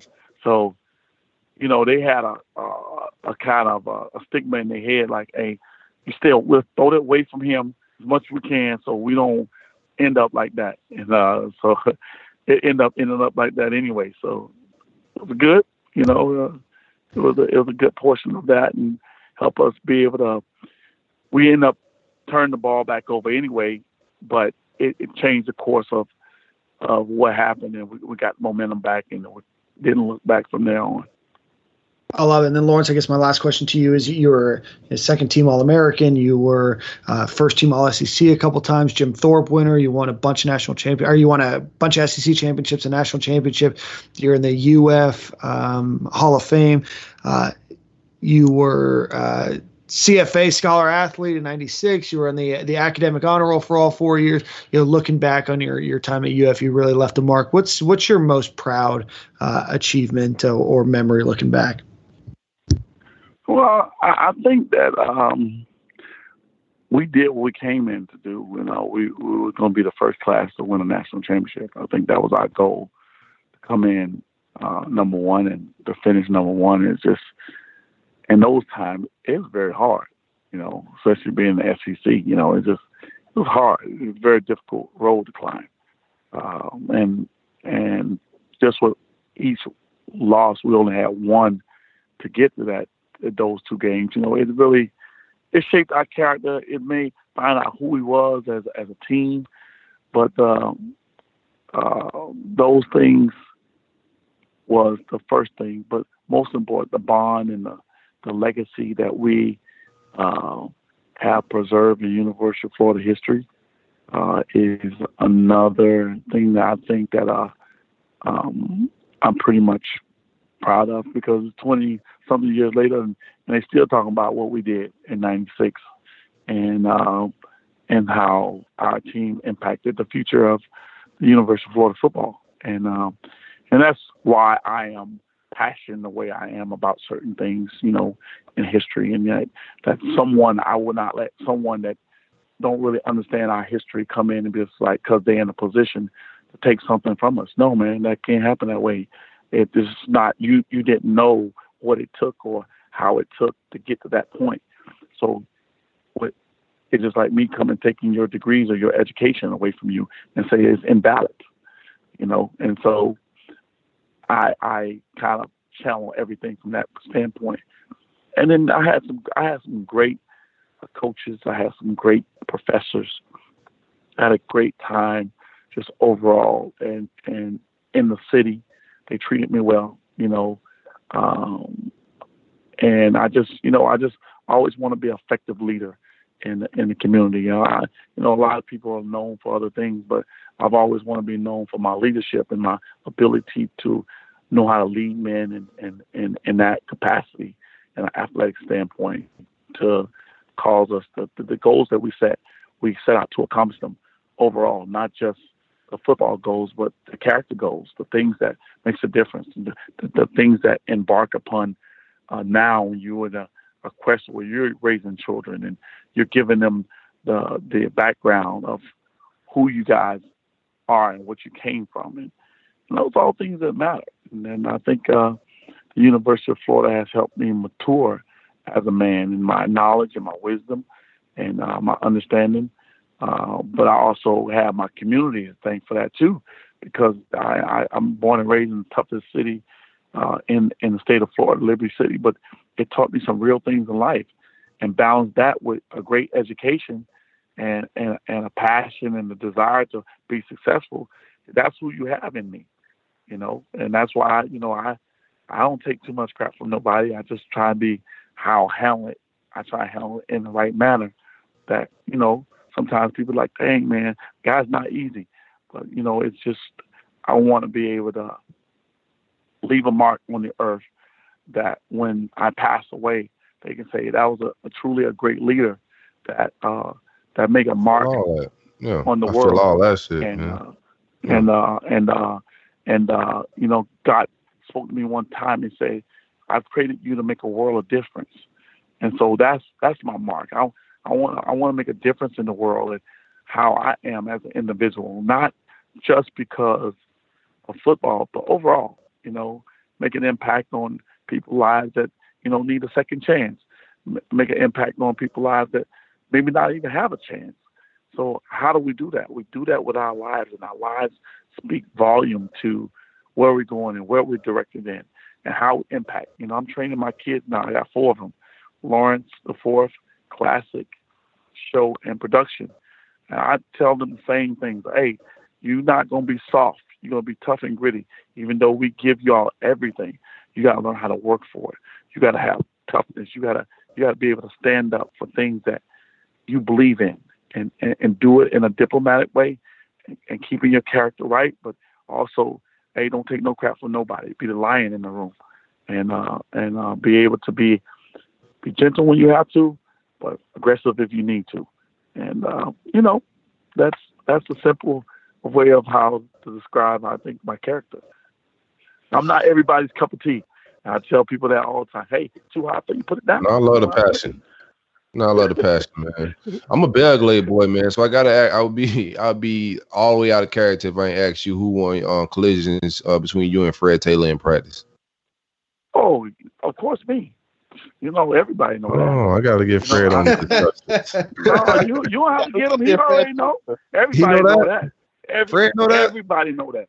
Fred Everybody know that? Everybody Oh. know that. Everybody know that. Everybody know that. I'm gonna run it by you. first. You hey, you you, you you don't have to run it by. You ask anybody on the roster. Everybody know he was a young pup. I raised him. What you talking about? Oh, you raised him, huh? Huh? Yeah, I raised all of them. Everybody behind them, I raised them. Your sons, Uh, you know, it's, it's the truth. It's the truth. We, we, I mean, you know, anybody that come after you Right. i- is some is your predecessor. You know, and so, you know, those are the guys I would bring home with me, and and then we'll hang out, we'll party together. You know, those guys. That 21 was different coming out of the backfield, though. I'm gonna be honest with you. Huh? That ain't that ain't a normal that? pup. They ain't a normal pup coming out of that backfield when 21 was coming out of that backfield, though. Boy, listen, boy. Hey, when you know that number four is on the other side there, well, you get your eyes up quick. You get your Get eyes, your eyes up quick. quick. You know, I I feel I feel it and plug that hole. Don't worry about it. Uh-huh. It- the same thing what you saw on Tiller and went on in practice every day. That's how they they was able to sustain. Right. You know, so uh, you know, it it it is is is he he is a great back and and I, I respect that. You know what I'm saying? But he he he went against the best every day in practice. So how could you be great? There you go. That's Who how, the that's biggest- how I felt. Is If you go Yeah. against us and then you go play somebody not as good as your offense or not as good as your defense, they can beat your ass. Yeah, Yeah, yeah, and that's what our offense made us. You know, with all those those great receivers we had, we went up against the best every day. Like shit, you got to get together. Hey, can't let them beat us on that route. You know, Right. and uh, we talked a lot of trash. We had a lot of fun. Man, practice was fun, man. We, it wasn't really practice to us. We practiced, but we we had a lot of fun. You They're know, like, they're like uh, games. Who had the intertwined with coaches and playing. It was a, just a great time. you guys had some big personalities on that team. Who had the biggest personality? Yeah. Who had the biggest personality? Right. Of course, you know. I mean, after me, there's Like, no way. There's no way your personality is bigger than Reidel's, bro. Can it really be? come on, man. You you have no idea who I am, no.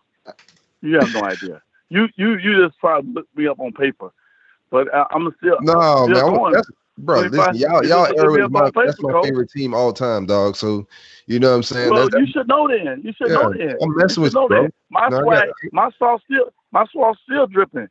It's still dripping. Oh, it's still dribbling a little still I gonna you, bro. I almost cut my Pee Wee League jersey fooling around with you, bro. I ain't gonna lie to you. oh man, that's what we do, man. It, it, it, it just that I, you know, I've I will always like to have fun, you know, and I think the mental side of football is is important. So if you can get in the head of somebody mentally, it, it just destroys what you they can do physically, you know, because you know the mental prowess where you come from, and you do something, and then they like, dang, he said he was gonna do that. Like, dang, that that that's that don't show enough hurt. He hit me so hard. That hurts, man. and then you you intimidating the coach. I was like, hey, hey, you better find another person place to run. Don't run to my side. It's better if you run away from me, and then I can catch you. You know those type of things I do to the, the coaches and the players. You know, you was allowed to talk trash like that then. You know, they they they give me a, a lot of leeway, but it was a good time. You know, I had a good front. You know, it, we just had like, we had great backers. And we just we just it was elation on Saturdays.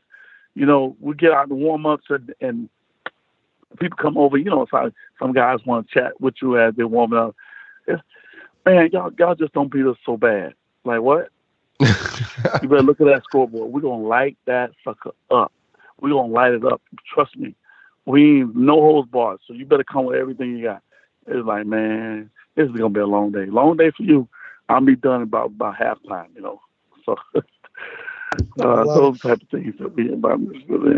Hey Lawrence, I got a two-part question that are not related to one another. I guess my first question is how how'd you ultimately end up at the University of Florida? And then second, what's your favorite Steve Spurrier story from your uh, your time in the UF? Oh, uh, Steve Spurrier story. Um, I, I just liked that that that my my my, co- my coach once he I got to say this about it. Once he knew your personality, he let you be you. You know, once y'all can have an agreement, hey, I'm gonna let you because I I had a personality. I don't take too much stuff from nobody. You know, I don't take nobody's stuff. His anybody. You know, and so I didn't like to get in conflict. But if I had to get in conflict, I'm gonna win. That's my mentality. And so we we got into some scenarios where um, in practice we we we, we went at it, and then then afterwards he, he kind of you know let me be me. You know, uh, we came into agreement, brought me into it. Hey, I'm gonna let you be you. You let me be me, and we're gonna be fine. And that's how we kind of like mended everything. Because it's you know when personalities are different, uh, it can be a, a lot going on with it. But the great thing about him, he lets you be who you are as long as you took care of business. You know, you know, he's like, hey, oh, well, yep, yep, yep. That's just what Lawrence going to do. That's that's who he is. You know, so those type of things was great. And then um, the second part of your question is that I was signed originally uh, to go to University of Miami in 1990 to 91, and uh, I was 10 points passing my test. I I think I got a 690 like four times in a row. I was like, damn, it's not meant, meant for me to go Miami this year. And so I went to Valley Forge Military, Military Academy in Wayne, Pennsylvania. That time period I was there, I mean, it was freaking cold. I'm from South Florida. I never experienced snow, cold like that before. I was like, man, this is crazy. And so I end up um, taking other visits because, you know, Miami ain't called me the whole time. Like, ain't nobody called me while I'm here. All right, well, I'm going to go visit this university, that university. And I went back to Miami and Florida as, as one of my, and I had a good bond with uh, Coach Red Anderson because he also went to my high school too. And uh, so I think the most important story about Spurrier is entwined in this story. Spurrier said, "Well, Lawrence, you you don't want to be a part of those Miami guys. They won a bunch of championships. You want to be a part of something first ever." And that stayed with me. And uh, and then that's the time where I made the decision to come to University of Florida to be a part of something first ever. And that that is the legacy. That is the the the, the historical part that I'm I'm fighting for is that you know I just didn't just pop up here. Shit, this thing ain't happen like that. You know, I had to go way to Philadelphia to come back to be here to be able to cause us to be at a place where we can be a part of something first ever, and we accomplish it. And then now it can get cast away by things that we no, they don't seem right to me. So that is a story intertwined, and that I was signed with Miami, went away for a year, came back, worked construction, came to University of Florida, and now we made history. Four SEC titles, one national championship, appeared in two. I love it. Lawrence, it was an absolute pleasure chatting with you this evening and, and getting to hear your side of the story and, and your time with the Gators. I uh, would love to uh, to have you back on uh, in the future. Uh, why don't you let everybody know what you're up to uh, to these days? Know, I, I'm a developer builder. You know, we got a lot of other things that we're intertwined in. Uh, you know, I'm training my kids now, so I'm getting to that start, making sure that they're prepared and ready to go do their athletic sports and things of that nature. And so I had a friend of mine who is a uh, valuable partner in our training component, Caesar, and uh, we're doing that. We're doing PPE stuff where we're getting masks and gloves, and you know, we're trying to keep everybody healthy. And uh, we're just doing. Uh, got a couple more things where we're creating our own uh, cleaning products, and uh, we just a little bit of everything um, that can help create more jobs, more job opportunities. We, we're looking to the next couple of years to build our own uh, um, trade school and uh, to to impact the industry of construction in a big way and do it the way that I that I visualize it. And uh, and uh, just just helping people get a second chance. You know, I always believe in that jobs, job opportunities. That's you know that's true economics, and I, I want to talk on this point. For me, uh, is not just being surface where you change what we say. Is creating an opportunity for us as black people that was taken away. You know, creating that opportunity that where our future in, in other environments of different communities throughout the state and throughout the world is impacted because you, as a leader has chosen to give us more opportunity because you understand what has happened. And those are things that I believe as leaders, that's what we do. We get an environment like, hey, well, let's right the wrong in the right way. Let's not not be surface. And I'm that that type of guy, you know. I just I'm very candid. I, I kind of say what I mean, and but my heart is driven always to help people, and because I, I'm a lover of people, good people as well as bad people, because bad people shape your character and figure out who you are. And you got to be able to yeah tweak some things about your own self when you deal with bad people. Good people remind you of how to love, and when you understand those things, that's what build bridges in life, and build bridges to be able to uh, create different communities and, and races and ethnic groups and, and the rainbow circulating. And that, those are things that we're, we're, we're trying to accomplish, and those things that we do. And that's why it's very important that person like in our president's position that he'll sit down with someone that's alumni like myself that has a broad understanding of every component from a black perspective to uh, make an impact in our communities and, and the future of, of where our university should go and the things that we should impact and uh, the things that we should preserve and, and make as, as a legacy, a legacy mark. And uh, I hope you guys enjoy the time because I enjoyed my time with you guys. Uh, Definitely, uh, I hope your show continue to be well and blessed, and people who's listening and they have a little bit broader understanding who I am and know, what I like to do and, and those type of things. Absolutely, definitely. It was a dope conversation, man. Very good. Thanks for coming on. All right, bless you guys, man. Yep. Thanks a lot. All right, go get it later. Hell no, came in hot at first though. yeah, bro, you full of energy. I'm gonna pop up with the energy, man. They thought I had a Florida State uniform on, bro. Tennessee dude or something, man. Yeah, I was I was running a slant in a Vol uniform. Like, yo, bro, same team, dog. we got the same, we got the same coming on now. Yeah, both times, same team with with the blacks and the Gators. You know we good, baby. Shout out to Lawrence, man. I love all the energy. I'm a fan, dog. I wasn't about to sit on here and argue with, you know what I'm saying? Um, one of my childhood heroes. I was a fan of the dude, bro. It's just so, it's, it's so weird, and you know, a lot of people don't know unless you be around them, uh, and be around them both. Um, but um, Major Wright reminds me so much of Lawrence Wright as far as their passion. Energy. Yeah, that passion. Yeah, I can feel that. It's, it's it's like almost the same people. You get what I'm saying? And how they, you know, how they approach um, the game of football. You know, um, they love to hit. They love to, to be around their teammates. They're, they're passionate about the game. So it's, it's, it's a little bit weird, you know, that they, they resemble so much. Yeah, they got the same energy for sure. Yep.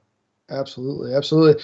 Well, guys, before we get to our last and, and final guest of the evening, we got a new sponsor this week. So, a uh, big shout out to our friends over at um, Fried, uh, Friedland and Associates, pardon me, Lee Friedland and I had the opportunity to chat today. Really great guy. So uh, Lee Friedland uh, and Friedland and Associates uh, are, are awesome people. Uh, they they truly care about people. Uh, they used to call uh, people like him ambulance chasers. Uh, he likes to say that ambulance chase him because they're about helping and fighting people. Uh, they litigate cases all throughout the state with a passion uh, and a zeal that is doing right and doing what is necessary. in football, we had this analogy earlier. They say it's a lot about preparation, extreme effort. Uh, Lee's going to give you that full measure of effort every day, uh, every single client. Um, he's going to handle auto accidents, medical malpractice, nursing, uh, home cases, criminal matters, personal injury cases in every jurisdiction here in the state of Florida.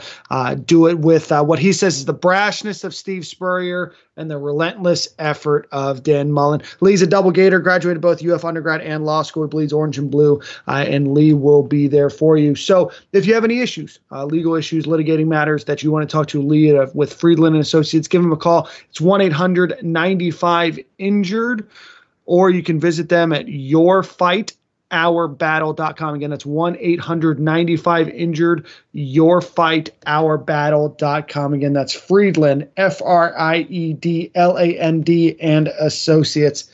Let's get Roland Thornqvist on the phone, women's uh, tennis coach.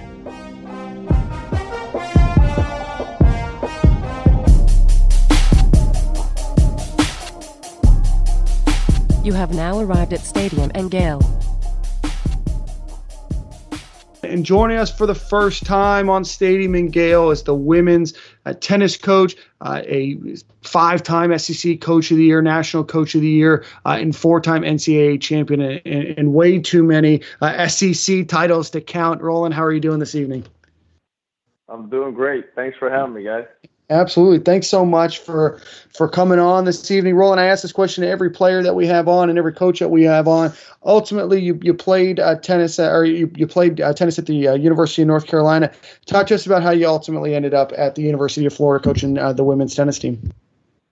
Oh gosh, that's a long story, but honestly, since I came from Sweden to play college tennis at Carolina, Florida was always the program in the country. And when the Florida team walked into any kind of tournament or any stadium, everybody turned their heads to, to look and see. You know, Andy Brandi had some great teams. And so when I was offered the position to come down here, uh, it was a no-brainer to do so. I always wanted to be uh, at a place where I felt like I had a chance to win national championships. And coming to Florida, I knew that most doors will be open, um, you know, to talk to the better players in the country, and uh, it was really a dream come true. Perfect. So you, you ultimately get to the University of Florida, and then not long after you you end up uh, as the, uh, the the coach. You guys win a national championship. Did you expect uh, excellence and, and success so quickly, or, or talk to us about your first couple years uh, coaching the team? Well, to be honest with you, I uh, you know, we had it was we only had four players on the team when I took the job in 2001. So I had to quickly add two more just to be able to field the team that first year.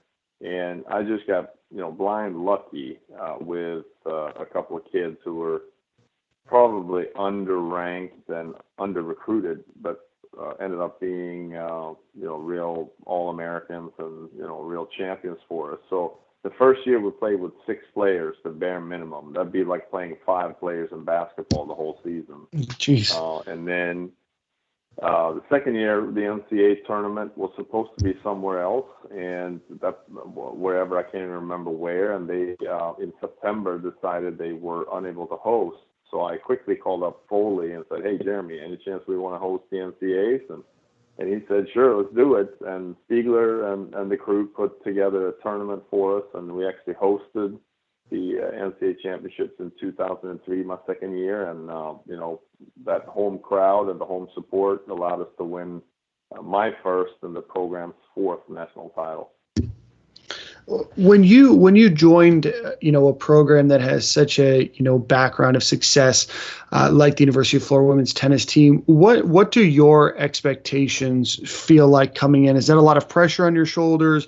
Uh, did you feel confident in yourself? Because you had only been coaching what uh, four years uh, before four or five years before that. But what was that uh, that experience like when you you first take you know that on your shoulders you know, my head was spinning for for years. To be honest with you, when I first came down here, I um, it's a big job because uh, people really care about uh, all our sports here in Florida, uh, and I just felt like even though we, you know, we lost in the finals my first year, we won the national championship my second year, I still felt like I was trying to find my feet, you know, a few years after that because it, it is such a big job. I was 31 coming down here. I was like a kid on the staff, you know, role and um, but obviously, that initial success gave us some credibility, not only uh, with uh, Florida fans, but uh, in the tennis community uh, in general. So, um, um, you know, it quickly ended up being, uh, you know, really cool. But certainly,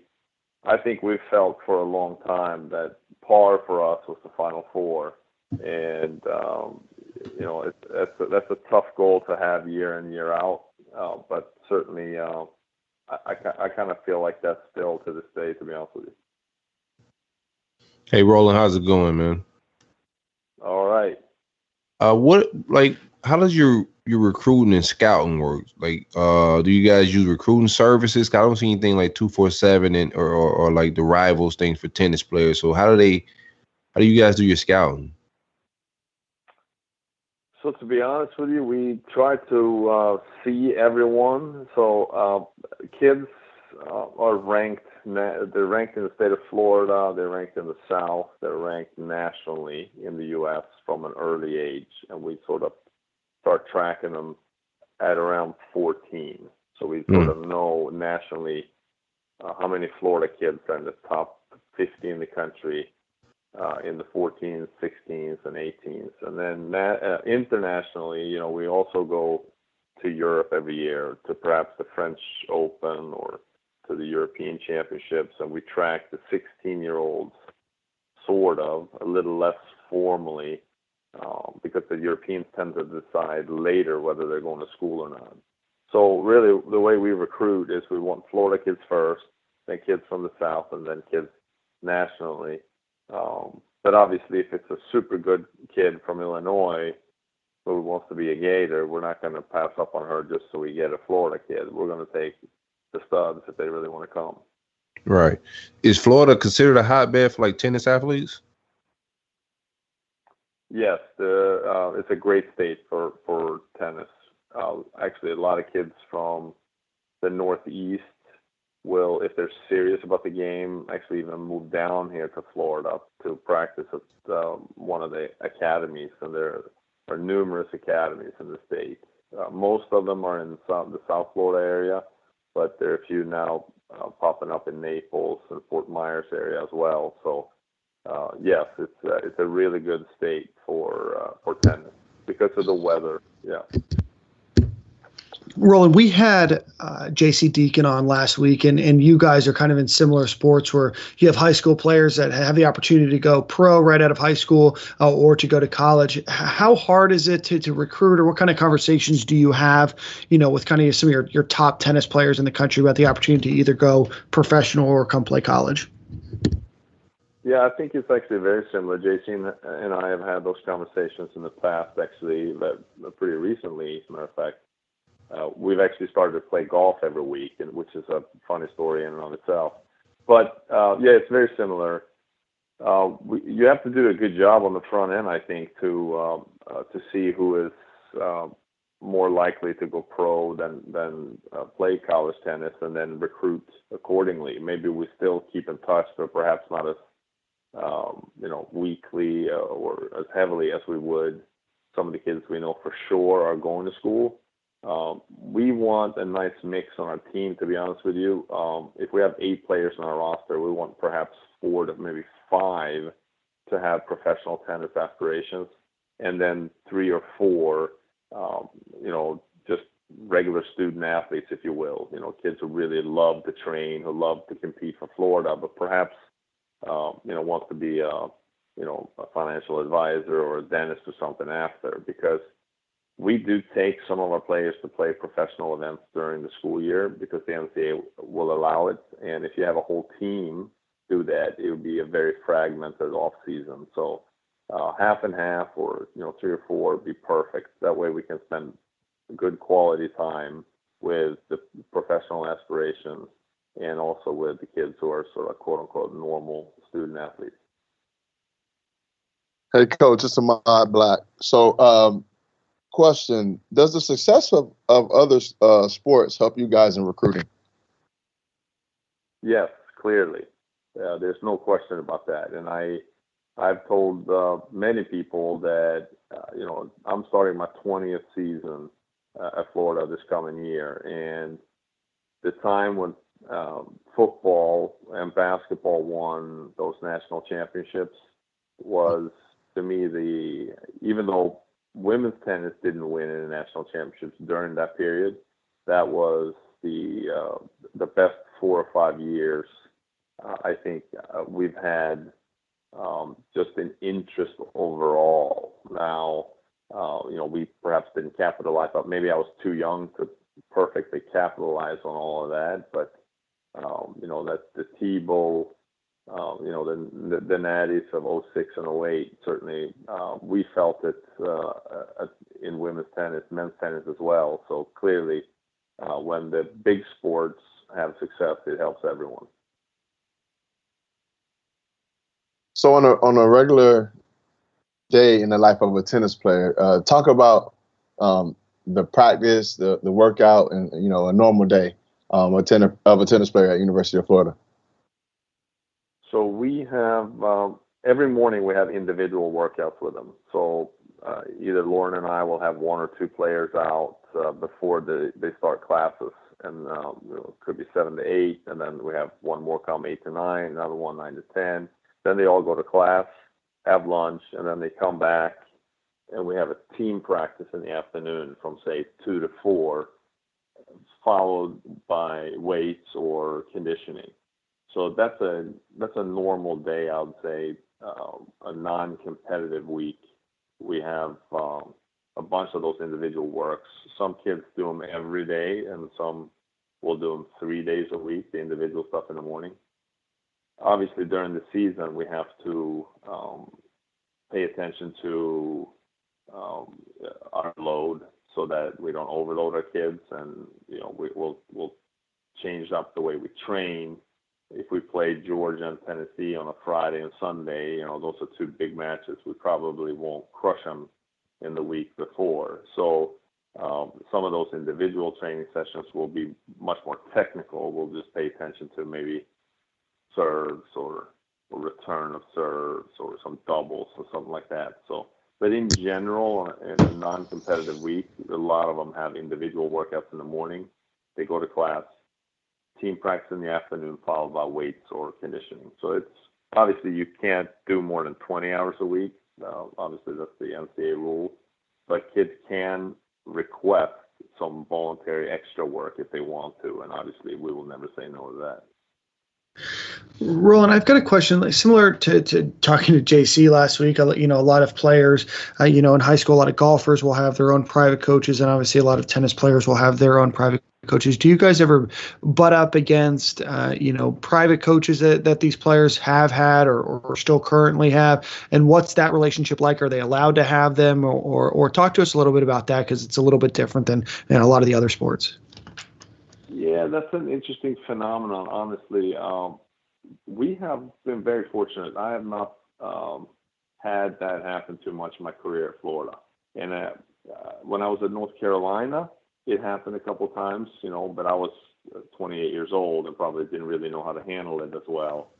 I think perhaps the job here um, scares some parents or other coaches off from sort of getting involved. Obviously, you'll have the parent or the coach you know, every now and then, you know, work in background where they don't communicate with us and they only talk to the to the player, which is just dreadful because we you want the message to be, you know, one and the same, so that the kid, if the kid's struggling, you know, hears the same message over and over, and not something that's uh, completely opposite from what we're trying to teach them. In general, I think um, players and parents understand that you know we have had success at Florida because we do you know have a pretty good program and a, a philosophy that seems to be working. And so when parents entrust their kids with us, I think they also feel like, hey, the tennis part is going to be um, looked after as well. And uh, in the rare case, you know, when somebody's working in the background, uh, then obviously we have to reach out and make sure that we have the same message. Uh, but it really hasn't happened uh, that frequently here, to be honest. Perfect. And then I guess my last question, just because it's it's kind of big news that they made shockwaves uh, late last year, early this year, uh, when you're one of your most decorated, if not the most decorated, uh, tennis player in UF history, Lauren Embree, uh, joined your staff as one of your assistant coaches. Uh, how did that uh, ultimately come to fruition to her joining your staff? And then, you know, what, what's her role in the grand scheme of things? I mean, it's just been fantastic because in in my career, you know, she was the, best player that uh, we've had here Florida from a college tennis standpoint. Obviously, two-time MVP of the NCAA tournament, back-to-back NCAA team champion, so on and so forth. And so to be able to get her to come back here and not just talk the, the, the real game, but actually, you know, I haven't been in our locker room and done it. That she knows what it takes to be a champion, and um, it's funny because when I recruit and when I have been talking to the teams, uh, you know, since her departure as a player, I've always used her as an example, and now you know she's sitting next door, and I can actually point to her, and she, and then she can tell you her story herself in recruiting or with our team, and so it's been just phenomenal. She's so positive. She's got a work ethic unlike and no one I've ever been around, and um, she connects with all our players, talks to them constantly, and and the same in recruiting. You know, recruiting is is tougher for each year because the you know there there are more and more programs who put a lot of money in there, and they hire quality coaches, and so it's not like hey we're Florida, we show up and people are dying to come. We got to beat our UCLA. FC, Georgia, UNC. I mean, the list is long of these places we got to beat out, and she is just a tireless recruiter and communicates with these players all the time. And, and frankly, the the recruits know who she is, and that certainly is helping as well. So it's been fantastic. The first year's flown by. Uh, you know, it was uh, too bad that it got interrupted, but uh, obviously we all understand why. But it's going to be very interesting to see. We have a very good team coming back, a nice mix with some younger kids and um, some some real scarred veterans who are ready to take on the world. And so um, I'm going to rely on her and her message quite a bit uh, in this upcoming year. I, I really can't wait to see what, what's going to happen. Awesome. Well, Roland, we really appreciate you coming on the show tonight. Tell us a little bit about the, uh, the women's tennis program. Uh, do you do the social media thing at all, or is there anywhere that, that somebody can follow you? Sure, I um, do a little bit of tweeting. Um, you know, every now and then, try to keep it light. You know, but um, yeah, yes, no, sir. that's Lauren's game. Come on, man. I just turned fifty. I I don't even know what TikTok is. I love it. I love it. Well, Roland, we uh we appreciate it. We hope that you guys are able to uh, to get back on the other tennis court here soon. Uh, I wish you the best and go Gators. Go Gators. Thanks for having me, guys. Have a great night. We'll talk to you soon. All right, take care. Okay. I had some questions, bro. I had to step away from my daughter's birthday cake shenanigans. But I had I had more questions. Uh, we'll get them on in the future. Yeah, for sure. Okay. All right, Selk. I think it's time for everybody's favorite part of the show. Word of the week. It's that time of the show, fellas. Yeah, yeah which is brought to you by manscaped.com, the best of the best when it comes to man grooming essentials. Gotta groom them balls, fellas. Groom them Ahmad, you gotta groom them, you gotta groom them nostrils as well. Ahmad gave away his weed whacker, um, which was kind of brilliant. He repackaged it for Father's Day. Yeah, man. Um, me being a frugal guy that I am, I'm mad that he beat me to that idea. But I need Manscaped to send me some new stuff, man. Give me the I want to try the straight razor, all, all that stuff. Everything's been slapping, man. Um, the weed whacker, I use it regularly. Uh, skin, the skin uh technology works well with the, with both. Uh, the lawnmower 3.0 in the shower and also the weed whacker. So, fellas, groom and take care of yourself. Use coupon code SG at checkout for 20% off and free shipping. Your boss will thank you. We got Daniel, I'm Very good. Pepper Daniel word of the week. Yeah, so Mod didn't have a word of the week this week, so and I don't have a word of the week necessarily, so we're gonna do a uh, just a, a little phrase of the week. So it's kind of two versions of this, just the, the last word has changed. So Ahmad, if I say I'm gonna go see a man about a dog, or I'm gonna go see a man about a horse, what does that mean? Yeah, I, I knew I knew what the what the horse I one think was. there's different meanings, bro. Because Yes. Well, I don't know. I know one of them is like people say it because they don't want somebody to know where they're going. Yeah. Yeah. Right, but my my grandmother told me because I said it one time. My grandmother told me that's for women to say, because going to see a man about a dog isn't like it's like a little perverse a little bit. That's what my grandmother told me, so I never would say that. Interesting. Huh. Oh. Well, I always, and maybe I was the one being fooled the whole time, right?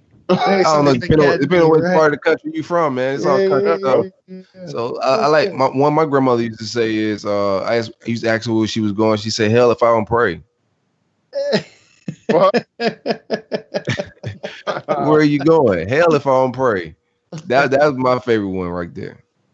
Oh, good. You guys have any Yeah, other? Uh, what else did your, your grandparents used to say? I remember, um, you know, I had a, a, a the, the lot of pastor stuff. of my don't- I church don't wanna growing get my up. granddad canceled.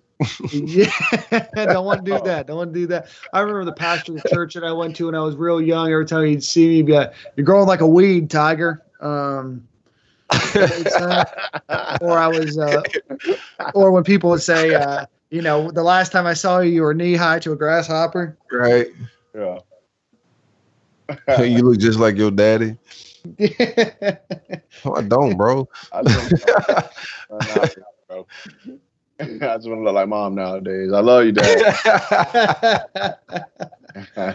Oh, I can't shake it. That was, that was a hell of a show, boys. Oh, definitely, man. Shout out to my man again, man. Tyler Hall. This is Tyler Hall show, bro. We Yeah. did not know. I did not lo- know Lawrence Wright was coming on here before we got on. So this turned out to be a doper show than I thought, man. Rest in peace to the kid. yeah, for sure. So, why don't you take us out? Uh, same corner, same time next week, fellas. Uh, take us out of here with some Lil Wayne, man. I miss my dogs from the legendary Carter One album. Man, I miss my dogs. Eat. Snap, man. Man, I miss my Mumble, rap- dog. You, you mumble rapping, bro. Get out of here. I- You sound like I don't, I don't want to sound flex. like a I don't want to flex bar. on Hey, everybody. you sound like a Wayne bar. It sound like a future bar for us. hey man, same corner, same time, man. We out here. So, Yeah.